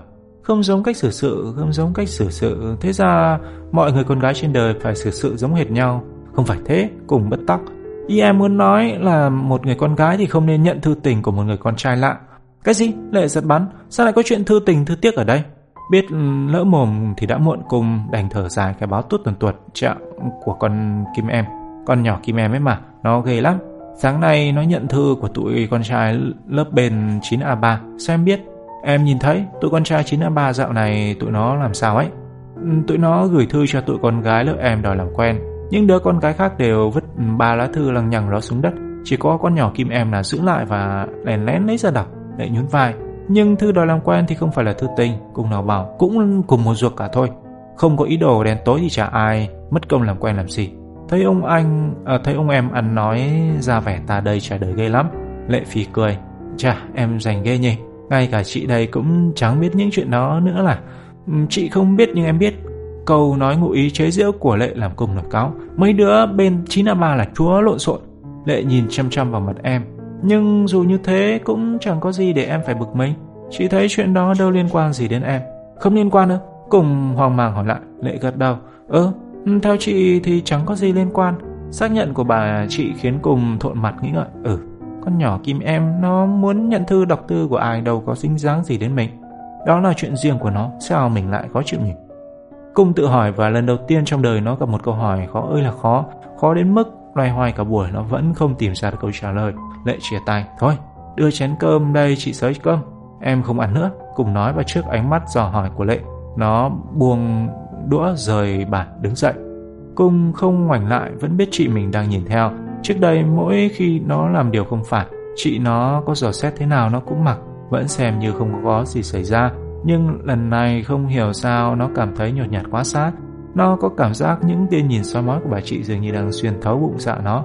Mà bụng dạ mình thì có gì đâu nhỉ. Cùng chui tọt vào phòng, đóng chặt cửa lại và leo lên đi văng, nằm các tay lên trán thần ngẫm nghĩ. Xét cho cùng thì Kim em làm con nhỏ rất đáng để mình bực bội. Nó đã gây ra biết bao nhiêu chuyện, những chuyện không một người tử tế nào có thể bỏ qua. À, mà cũng không hẳn như vậy. Nếu ngẫm nghĩ kỹ lại thì có thể bỏ qua một số chuyện. Hôm mình sửa lời bà Hịch tướng sĩ trêu nó gục mặt xuống bàn khóc rừng rức thì cũng có thể trách nó được. Đứa con gái nào mà chả vậy. Bị chồng ghẹo đến mức độ đó, chả lẽ nhè răng ra cười hoặc giữ vẻ thản nhiên làm như không có chuyện gì xảy ra. Còn hôm mình vẽ bức biếm họa, có lẽ nó muốn xin về luôn dưới tấm kiếng lọt mặt bàn thật. Kim em là đứa chậm chạp thật thà, không quen xiên xỏ, trong mình nghĩ sâu xa lộng kiếng niệm cống như mình. Chắc mình đã trách oan nó. Mình trách oan nhưng lại không có nó thanh minh. Tội nó ghê. Suốt buổi trưa Cùng không tài nào dỗ giấc, cứ nằm nghĩ ngợi miên man. Và nếu lần theo dòng suy nghĩ trong đầu thì ai cũng có thể thấy là đang từ chỗ đóng vai công tố viên buộc tội Kim em một cách hăng hái, Cùng chuyển qua làm luật sư bảo chữa cho kẻ thù từ lúc nào không hay. Và tất nhiên cùng với một sự hăng hái không kém, thậm chí còn hơn nữa. Chỉ có một chuyện luật sư Cùng không thể tha thứ cho Kim em, đó là chuyện còn nhỏ nông nổi này đã không vứt toẹt lá thư của thằng nhãi 9A3 xuống đất như những đứa bản lĩnh khác. Không những không vứt bỏ, nó còn lén lén giờ ra đọc. Thật ngứa con mắt, không chịu được. Nhưng dù không chịu được, Cùng vẫn phải cắn răng chịu. Bây giờ thì nó lờ mờ hiểu rằng sở dĩ hồi sáng không dám làm to chuyện này chỉ vì sợ bạn bè trêu. Tụi bạn nó sẽ nói nó xấu như Kim em là vì ghen tức với tụi con trai 9 ở 3, ôi gì chứ ghen tức thì xấu hổ lắm. Vì vậy cùng ngậm tằm rõ ràng so về vụ án trực sinh trước đây, vụ án thư tử này có tính đặc biệt hơn hẳn. Nếu không, cung đâu có ngậm bồ hòn làm ngọt và mang bộ mặt đưa đám về tới tận nhà. Đã vậy từ khi nó để lộ tâm sự, chị Lệ nó cứ tò đi theo gặng hỏi hoài khiến nó muốn nổi điên. Sáng hôm sau, lúc nó ôm cặp ra cửa, chị nó còn tủm tỉm nói với theo: "Nè, bữa nay nếu gặp những chuyện không liên quan đến mình thì chớ có bực bội đấy nhé." Câu nói đùa của chị Lệ khiến Cùng đỏ mặt tía tai, vừa ngượng vừa cáu, nó quay lại gầm gừ: "Em không giỡn với chị đâu đấy." Nhìn bộ tịch của ông em, Lệ không nhịn được cười liền phá ra cười. Không làm gì cũng không dám nấn ná cãi cọ sợ bị trêu tiếp. Cùng co giò chạy một mạch, bụng tiếc hủi hụi, không có nanh để nhe, không có gai để xù lên cho bà chị tinh danh của nó bớt mồm bớt miệng lại. Cũng chừa ngồi giận dỗi bà chị, vào lớp lại thêm điên tiết với con nhỏ Kim Em. Cũng lại chuyện liên quan đến thằng nhãi 9A3 hôm qua. Sáng nay vừa nghe hồi trống ra trời vang lên, tụi 9A4 liền hè nhau hết ra ngoài, kể cả những đứa xưa nay thường thích ngồi trong lớp như Tú Anh, Vành Khuyên và Bội Linh. Chắc hẳn tụi nó không muốn tạo cơ hội cho tụi 9A3 nhí nhố kia chạy vô lộn xộn. Ý nghĩ đó khiến Cung mỉm cười sung sướng, nhưng sự sung sướng của Cung không kéo dài tới 1 phút. Khi ngoảnh đầu sang trái, nó thấy nhỏ Kim Em vẫn còn ngồi lì tại một chỗ, bất chấp tụi bạn đang lũ lượt rồng rắn kéo ra sân. Tất nhiên Kim Em không ngồi chơi, nó lật cuốn tập trước mặt, chúi đầu lẩm nhẩm tỏ vẻ ta đây tối qua buồn ngủ quá, không có thời gian học nên bây giờ phải tranh thủ ôn tiếp, chứ thật ra ta không có ý chí khác. Nhà ngươi đánh lửa ai thì được, chứ với ta thì đừng hòng. Cùng hầm hè nhổ bộ và bắt chước Kim Em, nó sở tập ra giả bộ học bài. Trong lớp lúc này có cả thầy 4 đứa đang cắm mặt vô tập, ngoài Cung và Kim Em còn có thằng Đỗ Lễ ngồi ở bàn chót và thằng Duy Dương ngồi ở dãy bên kia. Dĩ nhiên trong 4 đứa chỉ có Đỗ Lễ và Duy Dương là trí thú thực sự với chuyện ôn tập, còn Kim Em cứ nhẩm vài câu nó lại ngước mắt nhìn ra cửa. Thằng Cùng cũng thế, nó dám mắt vào cuốn vở nhưng mắt lại liếc sang phía Kim Em, âm thầm thăm dò động tĩnh. Cái cảnh con chim cắt rình con bọ ngựa, còn con bọ ngựa không biết rình con gì ở bên ngoài cửa lớp cứ thế diễn ra trong thinh lặng. Chương 7. Cùng đánh mắt đến lần thứ 10 thì Kim Em đột ngột đứng lên khỏi ghế. Nó hiểu ra chuyện gì thì đã ngạc nhiên thấy Kim Em lật đật rời bàn tiến đến chỗ cửa sổ. Phía ngoài hành lang một thằng nhãi đứng sẵn ở bên bục cửa từ bao giờ. Kim Em vừa bước lại, thằng nhãi liền toét miệng cười và dúi vào tay Kim Em một vật gì đó rồi biến mất. Tất cả mọi diễn biến diễn ra trong tích tắc, nhanh đến mức Đỗ Lễ và Duy Dương vừa nghe động ngẩng lên đầu đã thấy Kim Em đang quay trở lại chỗ ngồi. Nhưng Cùng thì nhìn thấy tất cả, nó cay cú nhận ra nhân vật vừa xuất hiện bên ngoài cửa sổ chính là thằng nhãi hôm qua đã chạy ào vào lớp đặt giấy trước mặt Kim Em. Cùng không biết tên thằng nhãi này nhưng nó nhớ như in mặt mũi đối phương. Đó là một đứa con trai da ngăm ngăm, môi dày thâm, miệng lúc nào cũng toét ra đến tận màng tai, khoe hàm răng trắng bóng. Cùng cũng nhận ra cái vật bí mật thằng nhãi vừa nhét dúi vào tay Kim Em chính là một mảnh giấy nhỏ, và lúc này Kim Em đang mở tờ giấy đó ra trước mặt và dán chặt mắt vào đó. Một cảm giác bực dọc pha lẫn giận dỗi dâng lên trong lòng Cung. Nó cố tình ngồi lại trong lớp để dò xét động tĩnh của Kim Em, nhưng khi bắt quả tang hành động tư thông với đề của con nhỏ này thì nó không biết làm gì tiếp theo. Câu nói của chị Lệ vẫn còn văng vẳng bên tai nó: "Chị thấy chuyện đó có liên quan gì đến em đâu." Thì nếu đã chẳng liên quan đến mình thì chẳng cớ gì mình phản đối hay lên án làm của Kim Em cả. Nếu mình bộp chộp lên tiếng chắc Kim Em sẽ nghĩ mình vô duyên tệ. Cùng không muốn trở thành người vô duyên, vì vậy nghĩ lợi nghĩ hại một hồi, nó xích lại gần Kim Em, cố hỏi bằng giọng dịu dàng: "Kim Em đang đọc gì vậy?" Kim Em nhét tờ giấy vào giữa cuốn tập mỉm cười: "À, không có gì." Thấy Cung bắt chuyện với mình, Kim Em ngạc nhiên lắm. Dòm bộ tịch thằng Cung bữa nay, nhất là sau vụ lộng kiếng liệng cống, nó tưởng thằng này sẽ giận nó suốt đời suốt kiếp, hóa ra Cung không đến nỗi thù dài như nó nghĩ. Kim Em nhìn Cung chớp mắt. Bộ Cung hết giận Kim Em chuyện trực sinh rồi hả? Hết rồi. Thế còn chuyện Cung bị cô Vĩnh bắt chép phạt, Kim Em lại hỏi: "Chuyện đó Cung cũng không giận hả?" Chuyện đó là do tôi chứ không phải do Kim Em. Cùng khẳng khái, Kim Em không giận tôi thì thôi, tôi có quyền gì giận Kim Em. Cùng làm Kim Em ngẩn ngơ quá đỗi. Trong một thoáng, Kim Em như không tin vào tai mình. Nó không tin vào một cái đứa quanh năm chỉ chờ có dịp là gây gổ gục hặc với nó bỗng nhiên lại nói năng dịu ngọt đến rất mực như thế. Nó tưởng nó nghe nhầm, nó tưởng nó bị ù tai. Kim Em lúc lắc đầu và bâng khuâng hỏi tiếp: thế còn vụ bức tranh, vụ lộng kiếng đó, Cung có còn giận không? Cung khoát tay hùng hồn: cả vụ đó tôi cũng quên rồi, tôi biết Kim Em vô tình chứ bộ. Kim Em cười sung sướng: Cung nói đúng đó, Kim Em chỉ vô tình thôi. Kim Em không phải là đứa lanh lợi mồm mép, nhưng câu nói vừa rồi của Cung bất giác làm nó nhớ lại lời chỉ trích của thằng này bữa trước, liền tủm tỉm: chứ không phải bạn bè đã xấu sẵn, mình muốn nghĩ tốt cũng không được hả? Cung hoàn toàn không chờ đợi một cú hồi mã thương ác liệt như vậy, mặt lập tức đực ra như thằng bù nhìn sữa dưa.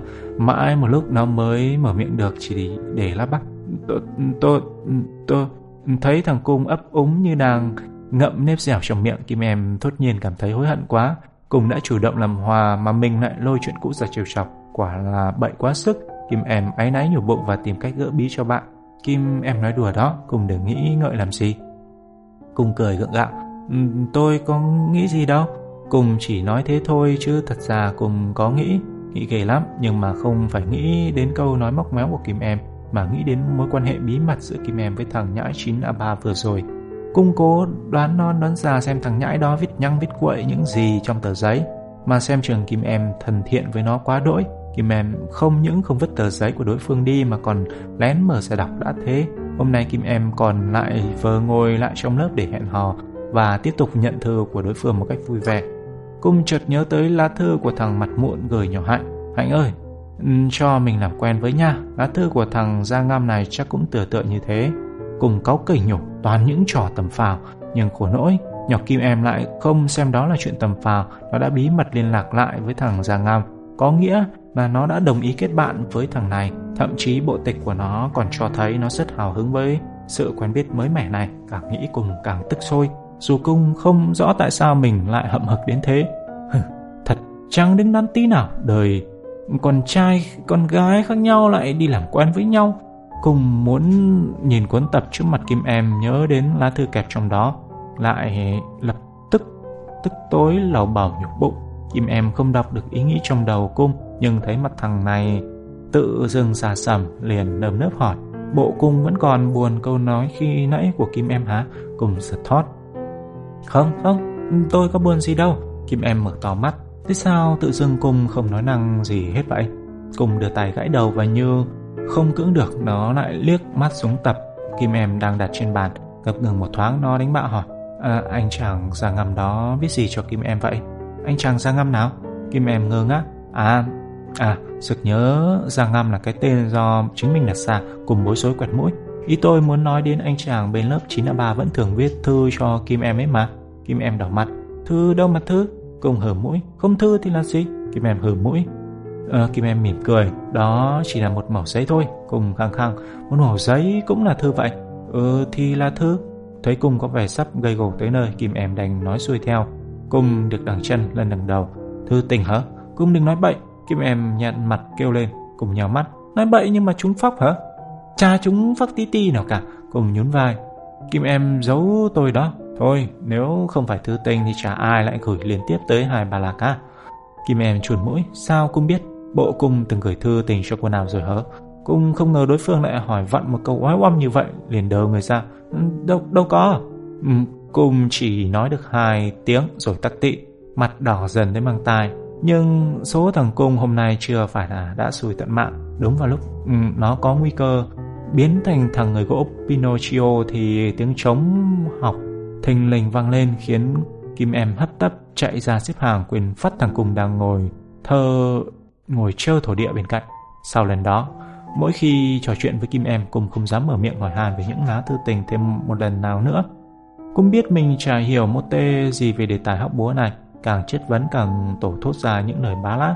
Cung không hỏi han, không chất vấn, nhưng ngày ngày vẫn chuyện trò thân mật với kẻ thù. Lúc này hai chữ kẻ thù đã không còn đúng với tâm trạng của Cung nữa rồi. Từ ngày thằng Giang Ngâm xuất hiện, cũng đã nhìn Kim Em bằng một con mắt khác. Nó không còn thấy con nhỏ này dễ ghét nữa, thậm chí càng gần gũi nó càng phát hiện Kim Em không những không dễ ghét mà còn có nhiều điều đáng yêu mà trước đây không hiểu sao nó không nhìn thấy.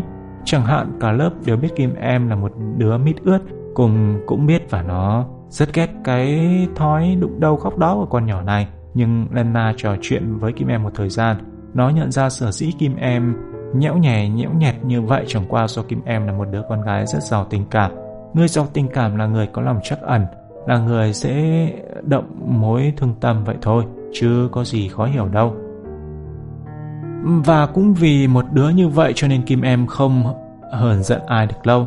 Chơi với bạn, tâm hồn mỏng manh của Kim Em không chịu được sự ghen ghét, sự lạnh nhạt hay sự căng thẳng. Bao giờ nó cũng muốn sống trong bầu không khí hòa thuận vui vẻ.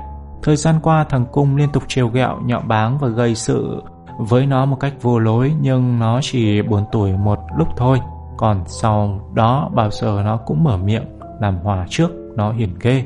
Bây giờ mỗi lần nghĩ tới Kim Em, Cung đều mừng tượng ra hình ảnh của cô bạn trong đầu và thốt lên đầy cảm khái. Sự thay đổi thái độ của Cung đối với Kim Em khiến tụi trong tổ ngạc nhiên quá thể. Quý Giòm nói với Tiểu Long, thằng Cung này nó tu từ lúc nào thế không biết. Tiểu Long gật gù, nhờ tao khuyên nó đấy. Quý Giòm nhấn mắt, xạo đi, mày khuyên nó hồi nào? Thì những lần nó cãi cọ với Kim Em tao chả nói. Có gì thì ngồi xuống uống miếng nước, ăn miếng bánh rồi từ từ thương lượng là gì. Tiểu Long vừa nói vừa nhẹ sang cười hì hì, khiến Quý Giòm tức điên. Đương nhiên người sung sướng nhất trong chuyện này là tổ trưởng Hạnh. Nó đùa Kim Em, Kim Em làm sao mà bạn Cung dạo này hiền như bụt thế. Kim Em cười, Kim Em có làm gì đâu. Nhỏ Hạnh nhìn Hiền Hòa nháy mắt, vậy chắc là nhờ Hiền Hòa rồi chứ còn gì nữa. Hiền Hòa láo lỉnh, tục ngữ có câu gần mực thì đen, gần đen thì sáng mà. Cung ngồi gần Hiền Hòa, sáng lên là phải rồi. Thằng Cung nghe được xì một tiếng, gần đèn thì nóng thì có. Ngồi gần Hiền Hòa, tôi đổ mồ hôi ướt cả áo đi này.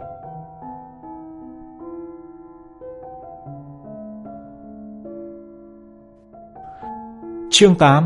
Dĩ nhiên không thành viên nào của tổ 4 biết được nguyên nhân thực sự trong việc thay đổi tâm tính của Cung. Chiến dịch trêu ghẹo của đám quỷ còn 9A3 đối với đám con gái 9A4 chỉ kéo dài có 3 ngày. Những lá thư đề nghị làm quen của phe mày sâu bên ngoài cửa lớp, phe tóc dài bên trong cửa lớp nhất loạt phủi hết xuống đất, khiến chiến dịch lôm côm này chết yểu một cách thảm thương.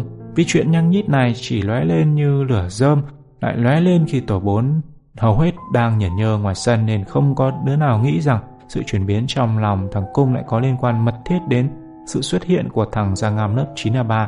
Ngay cả con nhỏ Kim Em vô tâm và khờ khạo kia cũng không biết nốt. Điều đó khiến thằng Cung mừng lo lẫn lộn, mừng vì không đứa nào khám phá ra tâm trạng bất thường của nó, không đứa nào biết rằng kể từ hôm thằng da đen lén lút đưa thư cho Kim Em, nó mới bắt đầu chú ý và quan tâm đến cô bạn cùng bàn. Và càng chú ý, càng quan tâm đến Kim Em thì nó càng ghen tị với thằng Giang Ngâm, càng không muốn Kim Em kết thân với thằng đó chút xíu nào. Còn lo là lo con nhỏ Kim Em hờ hững vô tình quá. Con nhỏ này chẳng hiểu biết cóc gì bụng dạ mình. Chắc nó tưởng mình dạo này đột ngột đầm tính là nhờ kiêng ăn các thứ nóng như thịt cá, ớt, tiêu, hành, tỏi. Cùng càng nghĩ ngợi, càng bần thần, càng chẳng hiểu mình ra sao nữa. Nó sợ tụi bạn biết được những gì đang diễn ra trong lòng nó. Nhưng với Kim Em thì nó lại mong con nhỏ này hiểu ra tâm sự của nó đến chết được. Nó mong Kim Em hiểu ra và đừng gặp mặt, đừng nhận thư thằng Giang Ngâm nữa. Có vậy Kim Em mới thực sự là bạn tốt của nó. À phải rồi, mắt Cung chợt sáng lên, mình phải tìm cách tặng quà cho nó. Người ta vẫn thường bày tỏ tình cảm quý mến bằng cách tặng quà. Chị Lệ nó vẫn thường nhận được cả khối quà của bạn trai vào dịp lễ Tết, cả ngày phụ nữ mùng 8 tháng 3 nữa. Nhưng lúc này mới nhập học, còn lâu lắm mới đến Tết, lâu lắm mới đến ngày 8 tháng 3. Cùng xòe các ngón tay tính đến một hồi và thấy hơi dài sườn sượt. Như vậy thì chẳng biết đến chừng nào nó mới có dịp tặng quà cho Kim Em. Thằng Giang Ngâm lần thập thò bên cửa sổ đã thôi liên lạc với Kim Em, nhưng biết đâu một ngày nào đó nó sẽ lại đột ngột hiện ra, sẽ làm quấy nhiễu sự yên tĩnh trong lòng Cung. Kim Em chẳng từng vui vẻ với nó là gì. Tính tới tính lui một hồi, Cung thấy chỉ còn cách tặng quà nhân ngày sinh nhật của Kim Em, nhưng kẹt mỗi nỗi cũng không biết Kim Em sinh vào ngày mấy tháng mấy. Nó chỉ biết Kim Em tính tuổi bằng tuổi con tí, bằng tuổi với nó. Cũng có thể vờ hỏi mượn sổ liên lạc hoặc phiếu báo điểm của Kim Em, nhưng trong các thứ này lại không có những con số nó cần. Ngày tháng năm sinh của học sinh chỉ có trong sổ học bạ hoặc sơ yếu lý lịch, nhưng những loại sổ quan trọng như này lại được cất giữ trên văn phòng, cũng không mong gì đụng tới. Cùng vấn kế chị Lệ, muốn biết ngày tháng sinh của một ai đó làm sao hả chị? Một ai đó là ai? Một người bạn cùng lớp chẳng hạn. Quá dễ, cùng hồi hộp, quá dễ. Hỏi thẳng người đó là biết liền. Tưởng sao? Hỏi thẳng đi nó làm gì? Cùng suy lờ, làm sao không hỏi thẳng mà vẫn biết cơ? Không hỏi thẳng nữa. Lệ đập hai tay lên má. Thế thì chị chẳng biết. Nhưng tại sao lại hỏi? Sao không hỏi thẳng nhỉ? Cùng không đáp bà chị, mặt thử ra. Nếu ngay cả chị Lệ cũng không biết làm sao thì có lẽ mình buộc phải dẹp quách ý định tặng quà. Nhưng em muốn biết ngày tháng sinh của ai đó để làm gì thế? Lệ lại hỏi. Chị hỏi làm gì? Lệ nhào mắt. Em không nói chị cũng biết em định tặng quà sinh nhật cho ai chứ gì. Cùng giật thót. Không phải đâu, chị đừng có đoán lung tung. Lệ nhìn lòng lòng vào mặt em. Em đừng có giấu chị. Hỏi ngày tháng sinh của một người nào đó thường chỉ là muốn biết ngày sinh nhật của người ta thôi. Lần này không tìm ra lý lẽ để phản bác, Cùng làm thinh ngoảnh đầu ra cửa. Nó muốn tránh ánh mắt soi mói của bà chị. Lệ mỉm cười. Chị nói đúng không? Biết không thể chối được, Cùng hít vào một hơi. Đúng. Là một cô bạn nào đúng không? Cùng muốn hít thêm một hơi nữa để lấy lại bình tĩnh, nhưng lồng ngực đã căng. Nó đành thở ra. Đúng. Mặt Lệ lòng lành. Ai vậy? Cùng cầu nhỏ. Em không nói đâu. Chị đừng tọc mạch vào đời tư của em. Lệ cười khúc khích. Chá đời tư của em cờ đấy. Ghê nhé. Tiếng cười của Lệ làm Cùng nổi cáu. Chứ chẳng lẽ chị... Chỉ có chị mới có đời tư. Chỉ có chị mới được quyền tặng quà cho bạn trai hoặc bạn trai tặng lại. Làm gì mà em sừng cổ lên thế? Thấy ông em mặt đỏ tía tai như con gà trọi. Lệ đấu dịu. Chị chỉ muốn biết đó là cô bạn nào để giúp đỡ em thôi mà. Giúp đỡ? Lệ gật đầu. Chị sẽ giúp em điều tra ngày sinh nhật của bạn đó. Cùng bán tín bán nghi. Thật không? Sao khi nãy chị bảo là chị không biết? Khi nãy em hỏi bất ngờ quá, chị chưa kịp nghĩ ra. Còn bây giờ chị nghĩ ra rồi. Chị vừa nghĩ ra một cách hay lắm. Cùng chớp mắt. Cách gì thế? Nhưng em nói cho chị biết đi. Lệ giành mãi. Cô bạn mà em định tặng quà là ai thế? Đắn đo một thoáng, Cùng cắn môi. Kim Em. Kim Em? Lệ như không tin vào tai mình. Là cô bé mà em ghét cay ghét đắng đó hả? Cùng ngó lời chỗ khác. Em chỉ ghét nó trước đây thôi. Lệ tình quái. Còn bây giờ thì sao? Chả rào cả. Lệ vẫn không buông thả. Chả sao, nghĩa là hết ghét rồi chứ gì? Cùng sượng sùng. Em chả biết. Rồi Cùng nhăn nhó nhìn chị. Nhưng thôi, chị đừng hỏi nữa. Bây giờ chị chỉ cho em cách điều tra ngày tháng sinh của Kim Em đi. Em đợi chị một chút. Nói xong, Lệ với tay lại chồng tập, rút ra một tờ giấy trắng rồi cầm bút hí hoái viết một loạt các dãy số. Cùng nhìn vào tờ giấy, vùng đầu cả thán. Trời ơi, giờ này chị còn bắt em học toán. Em có nhờ chị... Em đừng sốt ruột. Lệ cắt ngang lời than vãn của ông em. Đây là những bài toán mẹo liên quan đến việc điều tra của em. Lệ vừa nói vừa chỉ tay vào các dãy số và dịu dàng giải thích cho Cung. Lệ nói tới đâu mặt Cùng sáng lên tới đó. Cung là học sinh trung bình trong lớp. Nó học môn toán khá ì ạch, nhưng không hiểu sao những bài toán mẹo này nó lại nghe đầu hiểu đó, thông suốt quá cỡ. Chưa bao giờ nó thấy môn toán đem lại lợi ích thiết thực cho con người như vậy. Vì thế, chưa bao giờ nó học toán say sưa đến như vậy. Cuối cùng không kiềm được hào hứng trước phương pháp điều tra độc đáo của bà chị, Cùng lóng táu chìa tay ra. Chị đưa cái bút, đây, em làm thử xem. Vì khi giật đi giật lại nhuyễn nhử, Cùng sung sướng đặt bút xuống bàn, tét miệng nịnh nọt. Không ngờ em lại có bà chị thông minh như thế. Kim Em không biết tất cả những điều đó, nên hôm sau thấy Cùng xích lại gần và chìa ra trước mặt nó một tờ giấy trắng, hăng hái đề nghị. Cùng có bài toán này hay lắm. Cùng biểu diễn cho Kim Em xem nghe. Kim Em ngạc nhiên đến sững sờ. Trong lớp Kim Em là một trong 4 đứa học sinh yếu nhất, nhưng thằng Cung kia cũng chẳng khá hơn nó là bao. Cung xếp hạng trên Kim Em chẳng qua là nhờ ở hoa tay của Cung. Năm ngoái chính nhờ có tài vẽ mà Cung ngoi lên được ở môn sinh vật của cô Hạ Huệ và môn địa lý của thầy Quả. Điểm trung bình thi học kỳ và cuối năm nhờ hai môn này cũng chẳng được kéo lên. Chứ còn môn toán Cung học làng nhàng dứt khoát không khá hơn Kim Em. Thế mà hôm nay Cái đứa học toán lỉnh bình đó lại xích lại gần hăm hở bảo chuyện toán, lại còn đòi biểu diễn nữa. Bảo Kim Em không trố mắt ra sao được. Thằng Cung nhìn thấy vẻ kinh ngạc trên gương mặt của bạn liền mỉm cười. Bộ Kim Em tưởng tôi nói đùa hả? Không, Kim Em có tưởng gì đâu. Kim Em ấp úng. Chỉ có điều tưởng tôi nói giỡn. Không phải thế, Kim Em bối rối. Có điều Kim Em thấy lạ quá. Xưa nay trong lớp mình Kim Em chỉ thấy có Quý là hay trổ tài. Quý Giòm là thần đồng toán, là vua giải câu đố lừng danh toàn trường. Cùng biết rõ điều đó nên chẳng buồn ghen tị. Nó chỉ nói, nhưng hôm nay đến lượt tôi. Rồi không để Kim Em kịp thắc mắc tiếp, Cùng nhịp tay lên tờ giấy trắng hắng giọng. Kim Em xem này, bây giờ chúng ta sẽ làm một bài toán cộng 5 hàng, mỗi hàng gồm 4 chữ số. Tôi viết một hàng, Kim Em viết một hàng xen kẽ nhau. Cùng mới nói tới đó, Kim Em đã che miệng cười khúc khích. Trời, tưởng gì, làm toán cộng ai lại làm chẳng được. Tất nhiên toán cộng thì ai làm cũng được. Cùng điểm nhiên. Nhưng ở đây Cùng sẽ ghi trước đáp án của bài toán vào một mẩu giấy nhỏ. Sau khi chúng ta viết đủ 5 hàng, Kim Em cộng lại xem có đúng với đáp số tôi đã cho trước hay không. Kim Em nhìn Cung nghi ngờ. Cùng vừa viết vừa tính toán để những con số sẽ ăn khớp với những cái đáp số kia chứ gì. Cùng nhún vai. Với một bài toán 5 hàng, trong đó những hàng do Kim Em tự viết, không ai có thể tính toán được. Hơn nữa, Kim Em vừa viết xong dãy số của mình, tôi sẽ viết tiếp theo ngay. Không thèm nghĩ ngợi lầu lắc, không tin thì Kim Em cứ thử xem. Kim Em trong bụng bán tin bán nghi nhưng vẫn gật đầu. Thôi được, Cùng viết trước đáp số đi. Chỉ đợi có vậy, Cùng xé một mẩu giấy nhỏ vào khung tay che kín, bí mật ghi vào đó một con số. Xong nó vo tròn tờ giấy đưa cho Kim Em mỉm cười. Kim Em giữ cái cẩm nang này đi. Kim Em giữ viên giấy trong lòng bàn tay trái, tay phải và bút dục. Kim Em viết nha, để tôi viết trước. Nói xong, Cung nhanh nhẹn viết ra tờ giấy một dãy số 2564. Kim Em lập tức viết tiếp vào bên dưới 9872. Vừa viết Kim Em vừa nhắc chừng. Kim Em viết xong, Cung phải đặt bút viết liền, không được suy nghĩ nghen. Yên tâm đi. Cung gật đầu và đúng như nó nói, Kim Em vừa nhấc tay lên là nó tuôn ngay một dãy số, chả buồn nghĩ ngợi, 0127. Tới lượt Kim Em, 5405. Lại tới lượt Cung, nhanh như máy, 4594. Cuối cùng viết xong hàng cuối, Cùng búng bút nhào mắt nhìn Kim Em. Bây giờ Kim Em cộng lại đi.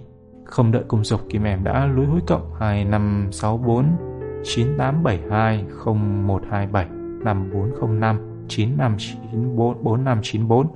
Cùng liếc trường Kim Em, chốc chốc lại hỏi xong chưa. Nó hỏi đến lần thứ 3 thì Kim Em đã cộng xong bài toán rồi. Đáp số bao nhiêu? 22562. Kim Em nhìn Cùng tò mò. Đáp số Cùng ghi trong tờ giấy có đúng như vậy không? Cùng cười bí hiểm. Thì Kim Em cứ mở ra xem đi.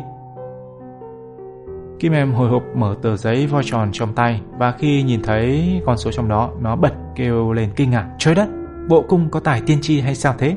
Cùng cười tít mắt. Kim Em thấy lạ không? Lạ. Giỏi không? Giỏi. Cùng nhiệt tình. Kim Em muốn trở thành nhà tiên tri như tôi không? Muốn. Kim Em háo hức. Cùng chỉ cho Kim Em đi. Làm sao Cung biết trước đáp số hay thế? Cùng chỉ tay vô bài toán. Thật ra cũng chẳng có gì cao siêu đâu. Này nhé, dãy số đầu tiên tôi ghi là 2564 đúng không? Đúng. Vậy thì đáp số của bài toán sẽ là 22562. Kim Em ngơ ngác. Làm sao Cung biết đáp số sẽ là 22562? Kim Em hỏi cặn kẽ quá khiến Cung ngỡ ớ. Nó chỉ học tắt từ trị lệ nó chứ đâu phải là thần đồng toán Quý Giòm. Nó đâu có đủ trình để phân tích, lý giải tại sao đáp số của bài toán 5 tầng này lại ra như thế. Chứ lẽ nó chỉ bày nó thêm số 2 vào đằng trước chữ số đầu tiên và trừ đi 2 chữ số ở cuối cùng. Nó cứ nhắm mắt nhắm mũi làm theo đúng bài toán, chẳng buồn thắc mắc xa xôi như con nhỏ Kim Em lộn xộn này. Giải thích rõ ràng điều này dài dòng lắm, nói tới tối cũng chưa xong. Cùng lấp liếm bằng cách ra oai. Kim Em chỉ cần biết thêm 2 chữ số vào đầu tiên và trừ đi 2 ở chữ số cuối cùng là được. Kim Em nhíu mày nhìn vô bài toán lẩm bẩm. Thì giả thế, con số 2564 biến thành 22562 chính là theo nguyên tắc này. Đúng vậy. Cùng gật gù ra vẻ một thầy giáo hào phóng, không tiếc lời khen với học trò. Kim Em thông minh ghê. Học sinh yếu Kim Em từ trước đến giờ chưa được ai khen thông minh này, nghe thằng Cung khen vung lên như thế thì sướng lắm. Và vì quá sung sướng nên nó không buồn vặn vẹo bắt bí thầy giáo về chuyện tại sao thêm 2 trừ 2 rắc rối kia nữa. Nó hỏi sang chuyện khác. Thế còn những chữ số xen kẽ, làm sao cùng tính toán cho khớp đối với đáp số đã cho sẵn, hay là cùng ghi bừa? Ghi bừa sao đâu mà ghi bừa, cùng vỗ tay lên ngực, có quy tắc hẳn hoi chứ, quy tắc gì? Cùng chỉ tay lên các dãy số. Sau dãy số đầu tiên của tôi là tới dãy số của Kim Em đúng không? Đúng. Rồi sau dãy số của tôi lại tới dãy số của Kim Em, rồi cuối cùng lại tới dãy số của tôi đúng không? Đúng. Bây giờ Kim Em xem kỹ nhé, cùng liếm môi. Trừ dãy số đầu tiên còn 4 dãy số tiếp theo, Kim Em có thấy gì đặc biệt không? Kim Em nhìn chằm chằm vào các con số, chả thấy gì đặc biệt, chỉ thấy mắt hoa lên. Không, Kim Em nhìn kỹ đi. Ở hàng thứ 2 Kim Em viết 9872, thì dãy số tiếp theo của tôi là 0127. Còn ở hàng thứ 4 Kim Em viết 5405, thì dãy số kế tiếp của tôi là 4594. À, Kim Em hiểu rồi. Kim Em mừng rỡ reo lên. Hễ Kim Em viết số 9 thì cùng viết số 0, Kim Em viết số 8 thì cùng viết số 1. Nghĩa là các chữ số của cung bao giờ cũng hợp với chữ số của Kim Em để thành 9. Lần thứ 2 trong vòng 5 phút cung khen Kim Em. Không ngờ tôi nói một câu Kim Em hiểu 10. Cùng chỉ nói Kim Em lỏn lẻn. Nó lỏn lẻn mà mặt tươi rói rói. Nhưng bài toán trên đây chỉ là khúc dạo đầu. Đó không phải là mục đích của cung. Mục đích chính của cung là khám phá cho được ngày sinh nhật của Kim Em. Vì vậy, sau khi đợi cho sự phấn khởi trong lòng Kim Em lắng xuống, cung tươi tỉnh nói tiếp. Bài toán mẹo vừa rồi thực ra chưa phải là trò xuất sắc nhất, rồi còn một trò tuyệt cú mèo hơn nhiều. Dòm quanh không thấy quý dòm đâu, cùng ưỡn ngực bà Hòa. Quý dòm mà thấy tôi trổ tài cũng phải lé mắt nữa à? Thằng cung đúng là có biệt tài quảng cáo, nghe nó hoành hoang. Kim Em thấy bụng dạ nôn nao quá chừng. Cho gì vậy? Cùng biểu diễn cho Kim Em coi đi. Thấy con nhỏ khờ khạo này rơi ngay trúng phóc vào chữ bậy của mình, cùng khoái chí cùng gật đầu. Bây giờ thế này nhé. Cùng nín thở liếc Kim Em. Tôi không biết ngày sinh tháng đẻ của Kim Em đúng không? Thấy Kim Em không lộ vẻ nghi ngờ, cùng tiếp tục mua tài hùng hồn. Bây giờ Kim Em viết ngày sinh tháng đẻ của mình ra giấy thêm một dãy chữ số, viết bí mật thôi, đừng cho tôi biết. Thấy Kim Em nghệt mặt ra chờ mình nói tiếp, cùng vội vã giục Kim Em viết đi. Kim Em liền hí hoái viết. Xong chưa? Cùng ngoảnh mặt đi chỗ khác rồi hồi hộp hỏi. Xong rồi. Tất cả là mấy chữ số? 3 chữ số. Bây giờ Kim Em đảo ngược 3 chữ số đó lại. Đảo ngược là sao? Cùng từ tốn giải thích, vẫn không quay đầu lại. Ví dụ Kim Em sinh ngày 3 tháng 12 thì con số sẽ là 312. Con số đó đảo ngược sẽ là 213. Kim Em à một tiếng rồi cúi xuống làm theo chỉ dẫn của cùng. Xong chưa? Rồi. Cùng hắng giọng. Bây giờ Kim Em đã có hai con số phải không? Phải. Kim Em hãy lấy số lớn trừ cho số nhỏ. Kim Em lại lùi cùi trừ. Chưa rồi. Cùng nhịp tay lên bàn. Hiệu số của mấy chữ số? 3 chữ số. Bây giờ Kim Em cho tôi biết số đầu tiên là số mấy, tôi sẽ nói ra 2 chữ số còn lại. Số đầu là số 6. Cùng gật gù. Vậy 2 số tiếp theo là số 9 và số 3. Ôi, cung tài thật đấy. Kim Em không nén được sửng sốt. Nó reo lên và tròn xoe mắt nhìn cung. Làm sao cũng biết được hay vậy? Vẻ thán phục của Kim Em khiến cung sướng rên, nhưng cung chưa vội vùng vít. Có giữ vẻ thản nhiên, nó chìa tay. Kim Em đưa tờ giấy, cùng xem thử đúng không? Kim Em không biết ý đồ của đối phương, hí hửng đưa tờ giấy đẩy tới trước mặt cung. Nè, cung xem đi. Cung nín thở liếc vào tờ giấy. Đập vào con mắt cung là bài toán trừ đơn giản. 962 trừ 269 bằng 693. Cung suy nghĩ chớp nhoáng. Con số 962 là con số không phân tích được. Đây là con số đảo ngược. Con số ban đầu chính là con số 269. Như vậy Kim Em sinh vào ngày 26 tháng 9. Hôm nay là 20 tháng 9. Còn đúng 6 ngày nữa. May quá. Nếu chẳng may Kim Em sinh vào ngày 19 tháng 9 hoặc trước đó nữa thì kế hoạch tặng quà của mình như phá sản. Cung chỉ cho Kim Em bí quyết đi. Làm cách nào Cung biết được 2 chữ số đó? Kim Em nôn nóng vang lên, cắt đứt sự nghĩ ngợi lan man trong đầu Cung. Nó quay lại nhìn cô bạn gái, tét miệng cười. Có gì đâu, trong những bài tính trừ mà số trừ và số bị trừ là hai con số đảo ngược thì kết quả là chữ số chính giữa của hiệu số bao giờ cũng là số 9. Còn hai chữ số đầu và đuôi cộng lại cũng bằng 9. Không tin thì Kim Em tìm một con số khác rồi làm thử xem. Cung nói tới đâu, Kim Em gật đầu lia lịa tới đó. Mắt nó nhìn nhà thông thái cùng đầy ngưỡng mộ, khiến nhà thông thái có cảm tưởng mình đang ngồi trên mây. May mà con nhỏ Kim Em khờ khạo kia không hỏi tới hỏi lui tại sao trong những bài toán như vậy, chữ số ở giữa của hiệu số buộc phải là số 9 và tổng của số đầu và số đuôi cũng là 9. Nếu nó hỏi các cớ kiểu đó, chắc chắn nhà thông thái sẽ bí xị, chắc chắn nhà thông thái sẽ bị rơi bịch từ trên mây xuống đất. Mà rơi từ đâu chứ, rơi từ mây xuống đất thì đau lắm, có khi nằm ngay căn cuốc chứ chẳng trôi. Chương 9. 6 ngày không phải là quãng thời gian ít ỏi, nhưng đó là nói trong những trường hợp khác và với một người nào khác. Còn với thằng Cung và trong hoàn cảnh của nó hiện nay thì 6 ngày chả là cái củ khoai tây gì. Cung chưa kịp nghĩ ra nên mua tặng nhỏ Kim Em món quà gì nhân ngày sinh nhật thì vèo một cái đã còn 5 ngày, vèo một cái nữa chỉ còn 4 ngày, rồi vèo vèo còn 2 ngày.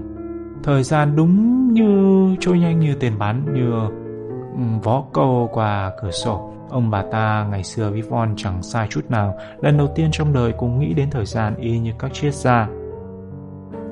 Khi chỉ còn 1 ngày, nghĩa là ngày mai là ngày sinh nhật của Kim Em, thì triết gia Cùng đã hoang mang lắm. Ăn cơm chưa xong, nó ra ngồi đong đưa trên chiếc xích đu trước hiên, cho mày tư lự mua gì nhỉ. Khi nãy tra cứu trên sách báo cũng thấy người ta khuyên nên tặng quà sinh nhật bằng giày dép, mũ nón, quần áo, nhưng tặng những thứ đó cho Kim Em cũng thấy ngượng ngượng sao ấy. Cô nghĩ đó là quà tặng mà người lớn chứ không phải trẻ con tự dưng mình mua tặng cho Kim Em. Một chiếc áo đầm thì thật kỳ cục, cùng lần thật nghĩ. Chưa kể mua những thứ đó thì tiếc tiền lắm, cùng tự lượng sức mình không thấy kham nổi. Trong báo người ta cũng khuyên nên tặng sách, đĩa, nhạc, bằng phim, nhưng với điều kiện phải biết người được tặng thích loại sách gì, nhạc gì, phim gì. Mà chuyện đó thì cùng mù tịt. Trước nay chưa bao giờ cùng trò chuyện với Kim Em về những đề tài văn hóa, nghệ thuật sang trọng này. Nó mở miệng ra chỉ toàn chọc phá hoặc gây gổ.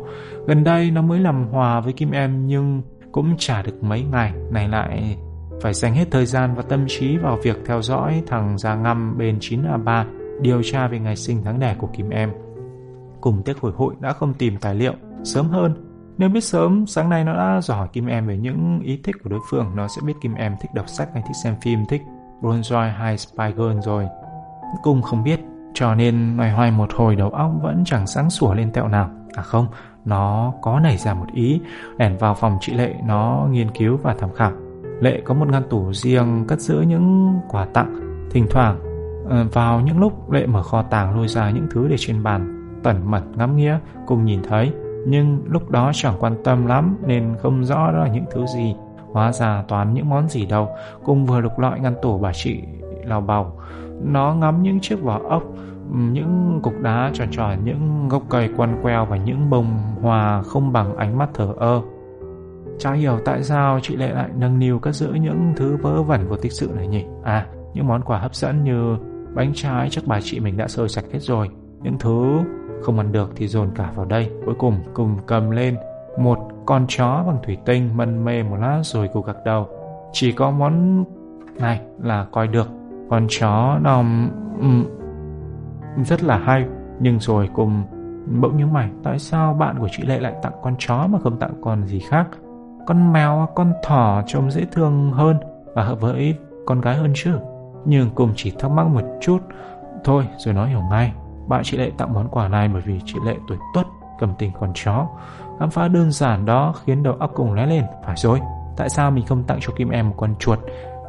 Con chuột bằng thủy tinh nhỉ? Kim Em tuổi Tý, bằng tuổi với mình, tặng con chuột là hay nhất. Một con chuột thủy tinh vừa ngộ nghĩnh, vừa có ý nghĩa, lại vừa rẻ tiền. Cùng quyết định chớp nhoáng và lập tức phóng như bay ra khỏi nhà. Tảng đá đè nặng mấy ngày này trên ngực nó như có ai thình lình nhấc đi. Nhìn nó vừa chạy vừa nhảy trên đường đến hiệu sách thì biết. Nhưng Cung chỉ tung tăng hớn hở từ đó đến lúc nghỉ thôi. Sáng hôm sau mọi chuyện đầm xà khác hẳn. Sáng hôm sau sự nặng nề lại trở lại với Cung. Tảng đá trên ngực nó hôm qua như ai nhắc đi này lại đặt nguyên về chỗ cũ, không xê xích một ly. Suốt 2 giờ học nó ngồi nghe giảng bài thì ít mà lén lén đánh mắt sang phía Kim Em thì nhiều. đã bao nhiêu lần nó định đưa món quà xinh xắn cho Kim Em nhưng suốt cuộc lại ngần ngại. Chỉ tại con nhỏ hiền hoa Kida cắn mũi này thôi. Nó ngồi thu lùa ngay giữa bàn, làm sao mình có thể hiên ngang tặng quà cho Kim Em được. Cùng tự trấn an và bực bội nhét con chuột tinh vào sâu trong túi quần đợi giờ ra chơi. Nhưng rồi cũng bỗng phát hiện ra giờ ra chơi cũng chẳng giúp gì cho nó, bởi khi tiếng trống ra chơi vừa vang lên, nhỏ hiền hoa đã tót ra khỏi chỗ ngồi, cũng vẫn chẳng thấy mình dạn dĩ lên chút nào. Thậm chí khi chỉ còn lại mình nó và Kim Em, cùng càng thấy bối rối hơn. Có hiền hoa ngồi che chắn giữa dù sao cũng đỡ. Hiền hoa đi rồi, buộc đối diện trực tiếp với Kim Em, cùng không những cảm thấy khó nói mà còn không dám nhìn thẳng vào mặt Kim Em. Bữa nay Cung làm sao thế? Thấy thái độ thằng Cung có vẻ khác lạ, Kim Em tròn mắt hỏi. Cùng ấp úng, có gì đâu. Kim Em vẫn nhìn Cung đau đáu. Kim Em thấy Cung không giống như mọi bữa. Kim Em ngồi làm thinh, thằng Cung đã không giống mọi bữa rồi. Kim Em cao hứng mở miệng, Cung càng không giống mọi bữa hơn nữa. Nó lúng túng đưa tay lên gãi đầu, nhưng vừa rút tay ra khỏi túi quần, sực nhớ đang cầm con chuột thủy tinh, nó vội nhét tay lại vào túi và đưa tay lên gãi đầu. Thấy thằng Cung gãi đầu cũng phần vần lựa chọn tay trái hay tay phải, Kim Em ngạc nhiên tột độ. Cung làm sao thế? Kim Em lặp lại câu hỏi khi nãy. Có gì đâu. Cung ngượng nghịu lặp lại câu trả lời. Miệng trả lời nhưng trong bụng Cung tức lắm. Không phải tức Kim Em mà tức chính nó. Kim Em đã hỏi như thế, nghĩa là vô tình tạo cơ hội thuận lợi để nó giải thích. Thế mà nó lại không đủ can đảm để nói ra tại sao phải gãi đầu bằng tay trái. Mình đúng là đồ thỏ đế. Cùng tự mắng mình, cứ vui vẻ đáp tại tay tôi đang cầm một món quà thì đã chết ai. Dĩ nhiên sau đó Kim Em sẽ hỏi tiếp qua gì vậy hả Cung, và Cung sẽ trả lời tiếp quà sinh nhật chứ gì. Tới đây chắc chắn Kim Em sẽ ngờ ngợ, sinh nhật ai vậy? Mình sẽ hùng hồn, sinh nhật Kim Em chứ sinh nhật ai? Vừa nói mình vừa rút con chuột thủy tinh trong túi ra chìa trước mặt Kim Em. Nhìn thấy một món quà xinh đẹp như vậy, bất cứ đứa con gái nào cũng sẽ xe lên. Ôi, đẹp quá! Kim Em chắc còn dẻo to hơn những đứa khác vì nó mập hơn. Tiếng reo đương nhiên phải khỏe hơn. Biết đâu sau khi reo xong, nó còn cảm động thốt lên. Cùng tốt với Kim Em ghê, tốt hơn thằng già ngăm bên 9A3 gấp 1 tỷ lần. Cảnh đối đáp mà Cung tưởng tượng trong đầu càng êm ái bao nhiêu, nó càng nguyên rủa mình tơi bời bấy nhiêu. Bởi cái cảnh đó chắc chắn sẽ không có dịp xảy ra trong thực tế, vì thời cơ đã qua mất rồi. Bây giờ chỉ còn cách chủ động nói thẳng, nhưng Cung biết mình không đủ can đảm.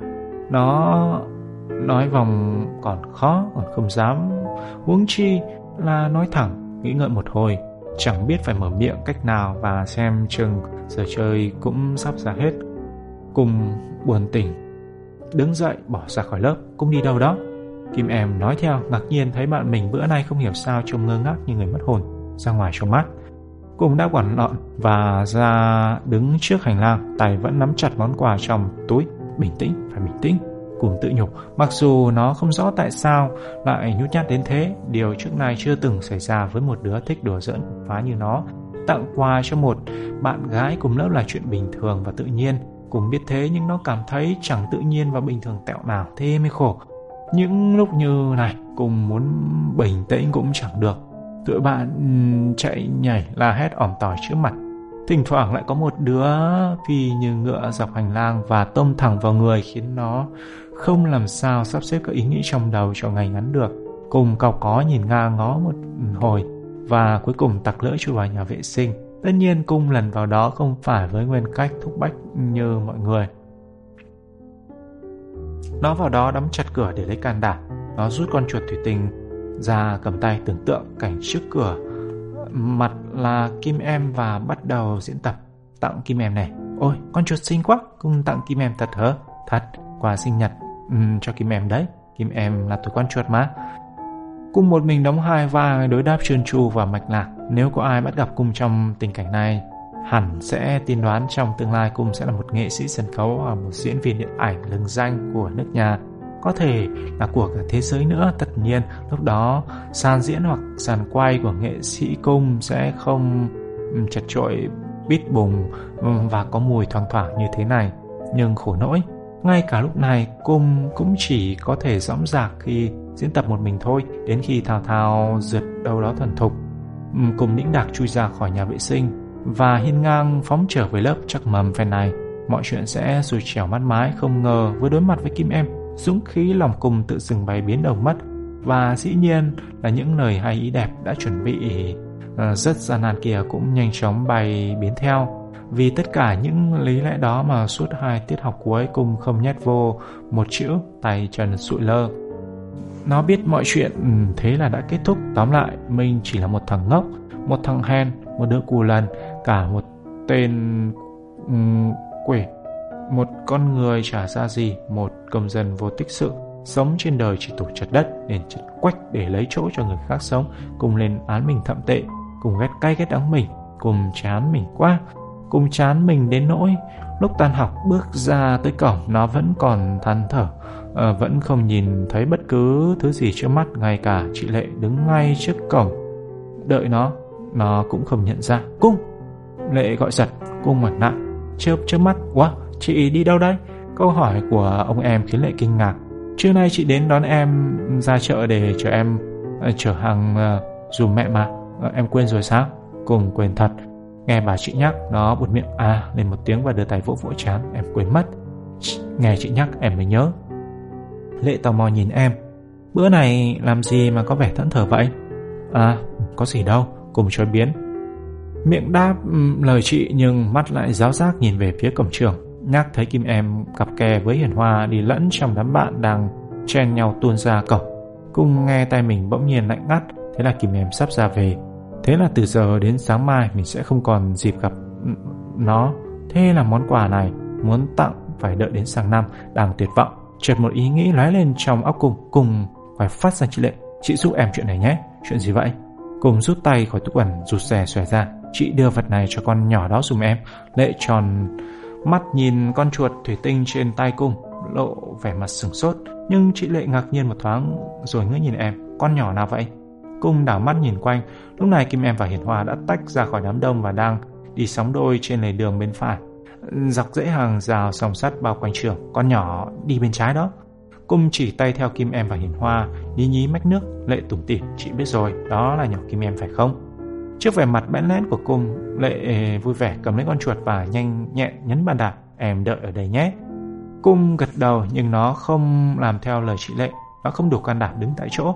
Nó sợ khi nhận được món quà Kim Em sẽ ngoảnh đầu lại tìm nó, mà nó thì lại không có can đảm để chạm mặt Kim Em trong lúc này. Cùng lui vào nấp sau gốc cây bên đường, không dám thò đầu ra, hồi hộp chờ đợi. Cùng không phải đợi lâu, nhóng một cái chị Lệ đã quanh xe lại. Cung ơi, Cung! Không thấy ông em nhát cái đâu, Lệ cao giọng gọi. Nhưng Cung không xuất hiện ngay, đợi chị nó kêu 5 lần 7 lượt. Nghĩa là áng chừng Kim Em và Hiển Hòa đã ngoặt quanh góc phố rồi. Cùng mới thập thò bước ra khỏi chỗ nấp. Lại đây! Lệ ngoắt Cùng cười tươi. Con nhỏ đó hiền khô, nó có ăn thịt em đâu mà sợ. Cùng ngượng nghịu leo lên xe, ngồi sau lưng bà chị, bụng pháp phỏng, muốn hỏi kết quả mà không dám. Chừng như đoán biết tâm trạng ông em, Lệ vừa đạp xe vừa thông báo. Chị đã đưa quà cho nhỏ Kim Em rồi. Chị nói của bạn Cùng tặng em nè. Cùng nuốt nước bọt. Nó có nói gì không? Nó hỏi chị là ai. Chị nói chị là chị của em. Nó có vẻ rất ngạc nhiên. Nó cầm lấy con chuột thủy tinh ngắm nghía, mặt mày thích thú. Rồi nó nhờ chị gửi lời cảm ơn em. Lệ kể tới đâu mặt mày Cùng tươi rói lên tới đó. Đến khi bà chị nói xong câu cuối cùng, Cùng thở phào một hơi nhẹ nhõm. Hóa ra tặng quà cho bạn gái không phải là chuyện gì ghê gớm. Hóa ra cuộc đời đáng yêu hơn nó tưởng. Hóa ra kỳ nãy ở trong lớp nó muốn chết để nhường chỗ cho người khác sống là một ý nghĩ quá xa ba lắm. Cuộc sống đâu phải lúc nào cũng nên khóc, cũng có những lúc nên cười nữa chứ. Tối hôm đó Cùng mơ một giấc mơ tuyệt đẹp. Chưa bao giờ nó mơ được một giấc mơ đẹp như thế. Đúng như triết gia Cùng phấn khởi kết luận. Lúc này Cùng có vẻ triết lý hơn là họa sĩ. Cuộc đời không phải lúc nào cũng nên khóc, mà cũng có những lúc nên cười. Nhưng kết luận đó có thể suy ngược lại. Cuộc đời không lúc nào cũng nên cười, mà còn có những lúc rất là nên khóc. Chiều hôm qua quá hào hứng trước sự thành công rực rỡ của việc tặng quà, Cùng không còn đầu óc nghĩ đến cái sự oái oăm của cuộc đời, mà cái sự đảo ngược buồn vui đó bắt nguồn từ sự đảo ngược vị trí của hai con nhỏ Kim Em và Hiền Hoa. Chiều hôm qua rõ ràng Cùng nhìn thấy nhỏ Kim Em đi bên trái, còn nhỏ Hiền Hoa đi bên phải. Nó đã căn cứ theo những gì mắt nhìn thấy để hướng dẫn cụ thể bà chị. Nhưng chớ trêu thay, khi Cung rụt đầu vào gốc cây thì hai con nhóc ác nhân kia lại thình lình đổi chỗ. Nhỏ Kim Em nổi hứng lấn sang bên phải, khiến con nhỏ Hiền Hoa lọt sang bên trái và bất ngờ vớ được món quà trời cho mà bụng dạ cứ mù mờ, không hiểu đầu cua tai nheo ra làm sao. Nếu thằng Cung biết được sự tình cháu ngoe đó thì tối đó nó đã không dại mơ một giấc mơ lãng phí như vậy. Thằng Cung không biết nên sáng hôm sau vô lớp bằng đôi chân rụt rè, thấy trong bàn chỉ có mỗi Kim Em, nó quýnh quýu nhất vào ngăn cặp, mắt ngượng ngập ngó lơ chỗ khác. Nhưng rồi thấy ngó lơ chỗ khác vẫn không ăn thua, vẫn thấy bụng nhột xào ấy, Cùng tính chuồn ra ngoài sân. Nhưng Cung vừa dậm bước, Kim Em đã lên tiếng: "Dạo này Cùng tốt với bạn quá ha." Câu nói của Kim Em làm Cùng giật thót. Con nhỏ này bản lĩnh ghê, tặng quà cho nó, mình muốn mắc cỡ chết đi được mà nó tỉnh queo. Cùng đành quay lại bẽn lẽn: "Tốt gì đâu, khi nào món quà nhỏ thôi mà." Kim Em chớp mắt: "Lớn nhỏ đâu có quan trọng, quan trọng là xinh xắn." Kim Em chưa từng thấy một món quà nào xinh xắn như thế. Lời khen của Kim Em khiến Cung nở từng khúc ruột, và nó thầm cảm ơn Kim Em quá xá. Nó không ngờ con nhỏ này thường ngày trông lờ khờ chậm chạp, có tài ăn nói như thế. Nó giúp Cung bình tĩnh biết bao. Và khi đã bình tĩnh thì con người ta thường khoái bà hoa. Cùng cũng thế. "Tôi nghĩ mãi mới chọn được món quà này đấy, công phu ghê lắm." Kim Em mỉm cười. Người được tặng chắc sẽ rất cảm động khi nghe Cùng nói thế. Kim Em dẫn Cung đi từ ngạc nhiên này đến ngạc nhiên khác. Cung không ngờ Kim Em lại ý nhị đến vậy. Thay vì xưng Kim Em lại xưng là người được tặng. Người được tặng nghe nó ẩn dụ hơn, văn hòa hơn, và nhất là thủy mị nết nà hơn. Phải là cao thủ trong khoa nói xa nói gần mới có thể diễn đạt điều đó một cách dễ dàng và tài tình như thế. Cùng sung sướng. Người tặng cũng rất cảm động khi nghe Kim Em nói thế. Kim Em không biết Cung đang muốn tập tành ý nhị, tập tành nói xa gần, nó cười khúc khích. Thế ra cả người tặng lẫn người được tặng đều cảm động. Cùng cười toe toét: "Tôi hy vọng thế." Kim Em chợt mơ màng. Kim Em không biết Hiền Hoa sẽ nghĩ gì. "Có gì đâu mà nghĩ."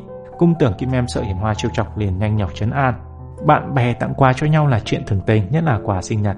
"Quà sinh nhật ư?" Kim Em thốt nhiên nhìn sững Cung. Sao Cung biết hôm qua là sinh nhật Hiền Hoa? Tới lượt Cung nhìn sững Kim Em. Nó hỏi mà bụng thót lại. Kim Em nói sao? Kim Em thắc mắc làm sao Cung biết hôm qua là ngày sinh nhật của Hiền Hoa. Tới đây thì Cung đã mơ hồ có chuyện chẳng lành. Nó lắp bắp: "Tôi đâu có nói hôm qua là sinh nhật của Hiền Hoa." Lạ thật. Kim Em ngơ ngác. Hôm qua chính Cung gửi tặng quà cho Hiền Hoa kia mà.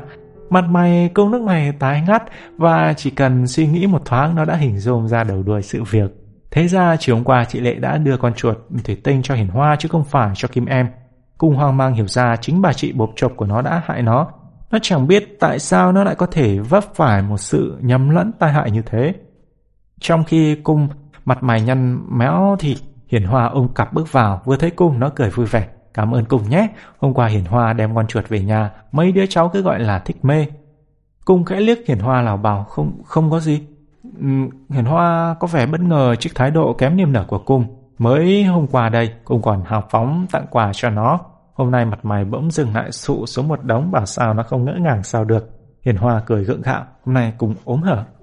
Cung làm nỉ đáp, rồi không nói không rằng nó vù ra cửa, bỏ mặc hai đứa con gái đứng nghệt mặt nhìn nhau. Nhưng nỗi ấm ức đó Cung không dừng lại ở đó.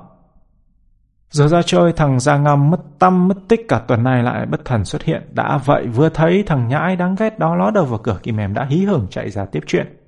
Cung ngồi găm mặt trên bàn, kín đáo liếc về phía hiện trường. Lần này thằng Gia Ngâm không dấm dúi thư từ như bữa trước, nhưng nó và Kim Em trò chuyện tíu tá tíu tít chồng bắt xốn con mắt.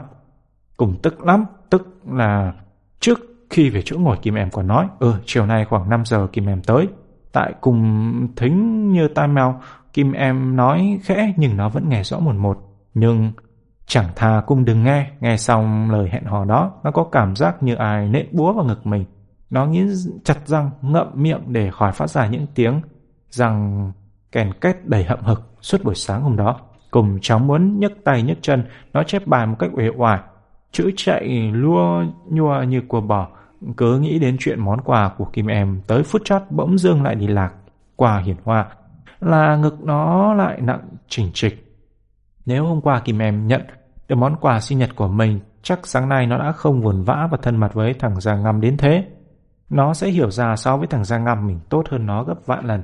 Chắc chắn nó sẽ không hẹn hò với thằng kia một cách nông nổi như vậy. Cùng càng nghĩ càng ức. Lúc ra về nó lại gần Kim Em vừa nói: "Chiều nay tôi ghé Kim Em mượn cuốn bài tập đại số nhé."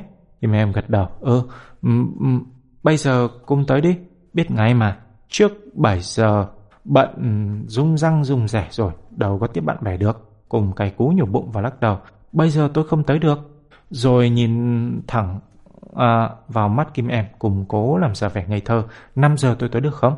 "5 giờ hả?" Kim Em chép miệng. "Giờ đó Kim Em không có nhà." Cung liếm môi: "Kim Em đi chơi hả?" Không nhận ra vẻ giận hờn trong câu hỏi của Cung, Kim Em mỉm cười: "Đi chơi đâu mà đi chơi, Kim Em đi chám răng." "Xạo ơi là xạo, nhà ngươi làm như ta không biết tỏng bụng dạ nhà người vậy. Được rồi, để ta dớ độc chiêu xem nhà người đối đáp như thế nào."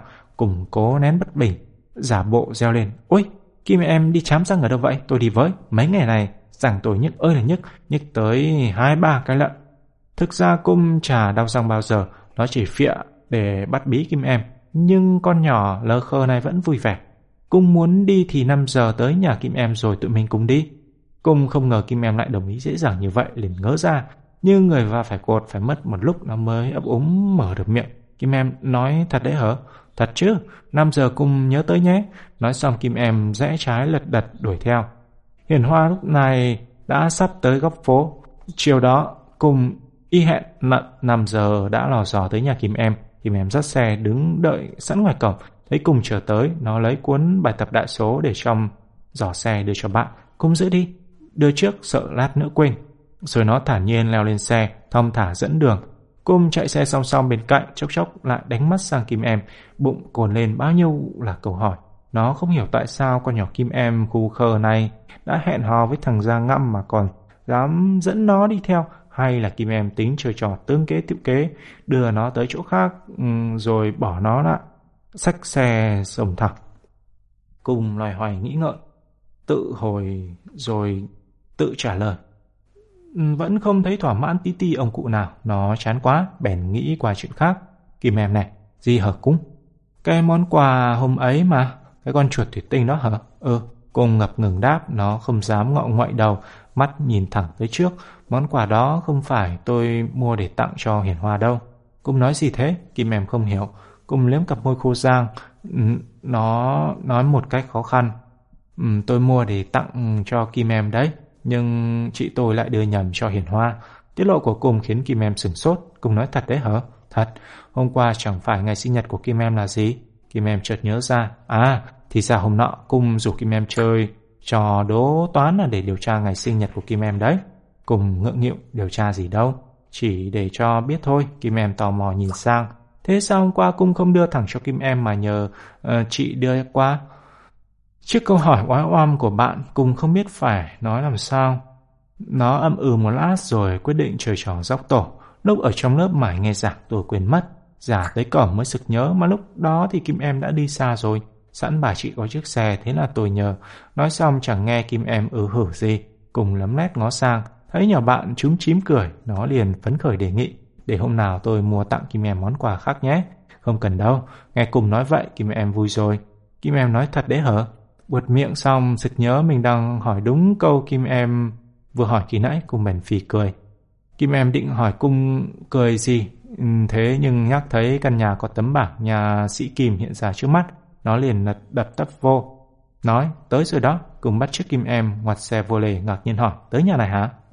Kim Em gật đầu, dắt xe vào nhà. Căn nhà của nhà sĩ Kim lề đường rất hẹp, nên bệnh nhân tới khám và chữa trị phải dắt xe vào bên trong. Nhà có 2 phòng, phía sau là phòng khách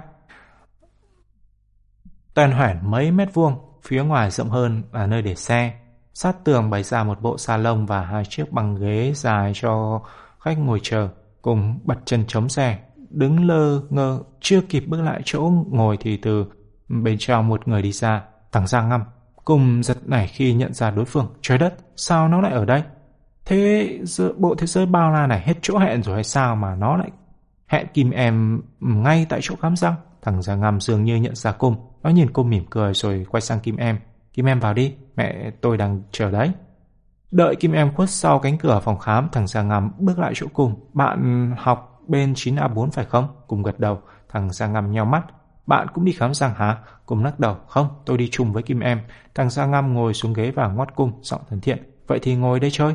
Cung ngồi xuống và đưa mắt nhìn quanh. Đây là nhà của bạn hả? Ừ, nhà sĩ là mẹ tôi. Dạ vậy, thằng Sang Ngâm nói tiếp. Nhưng mẹ tôi chỉ khám buổi chiều thôi, ban ngày đi làm ở bệnh viện.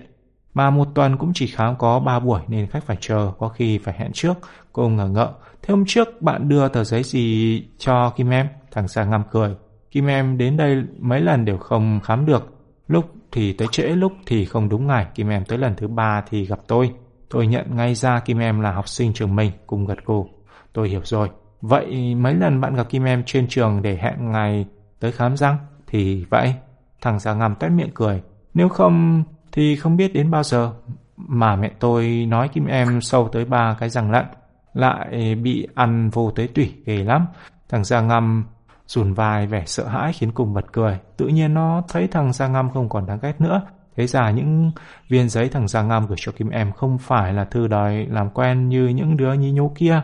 Thế ra thằng già ngầm đúng là đàng hoàng tử tế, và mấy ngày qua nó đã bực bội và ấm ức một cách vô cớ.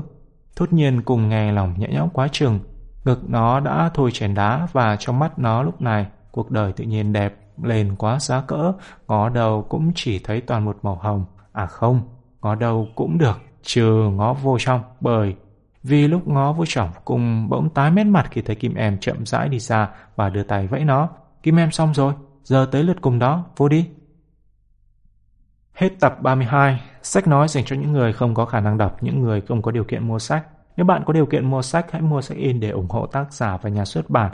Và đừng quên đăng ký kênh Đông Đô Studio và Đông Đọc Sách để không bỏ lỡ những tập tiếp theo của series truyện Kính Vạn Hoa, tác giả Nguyễn Nhật Ánh.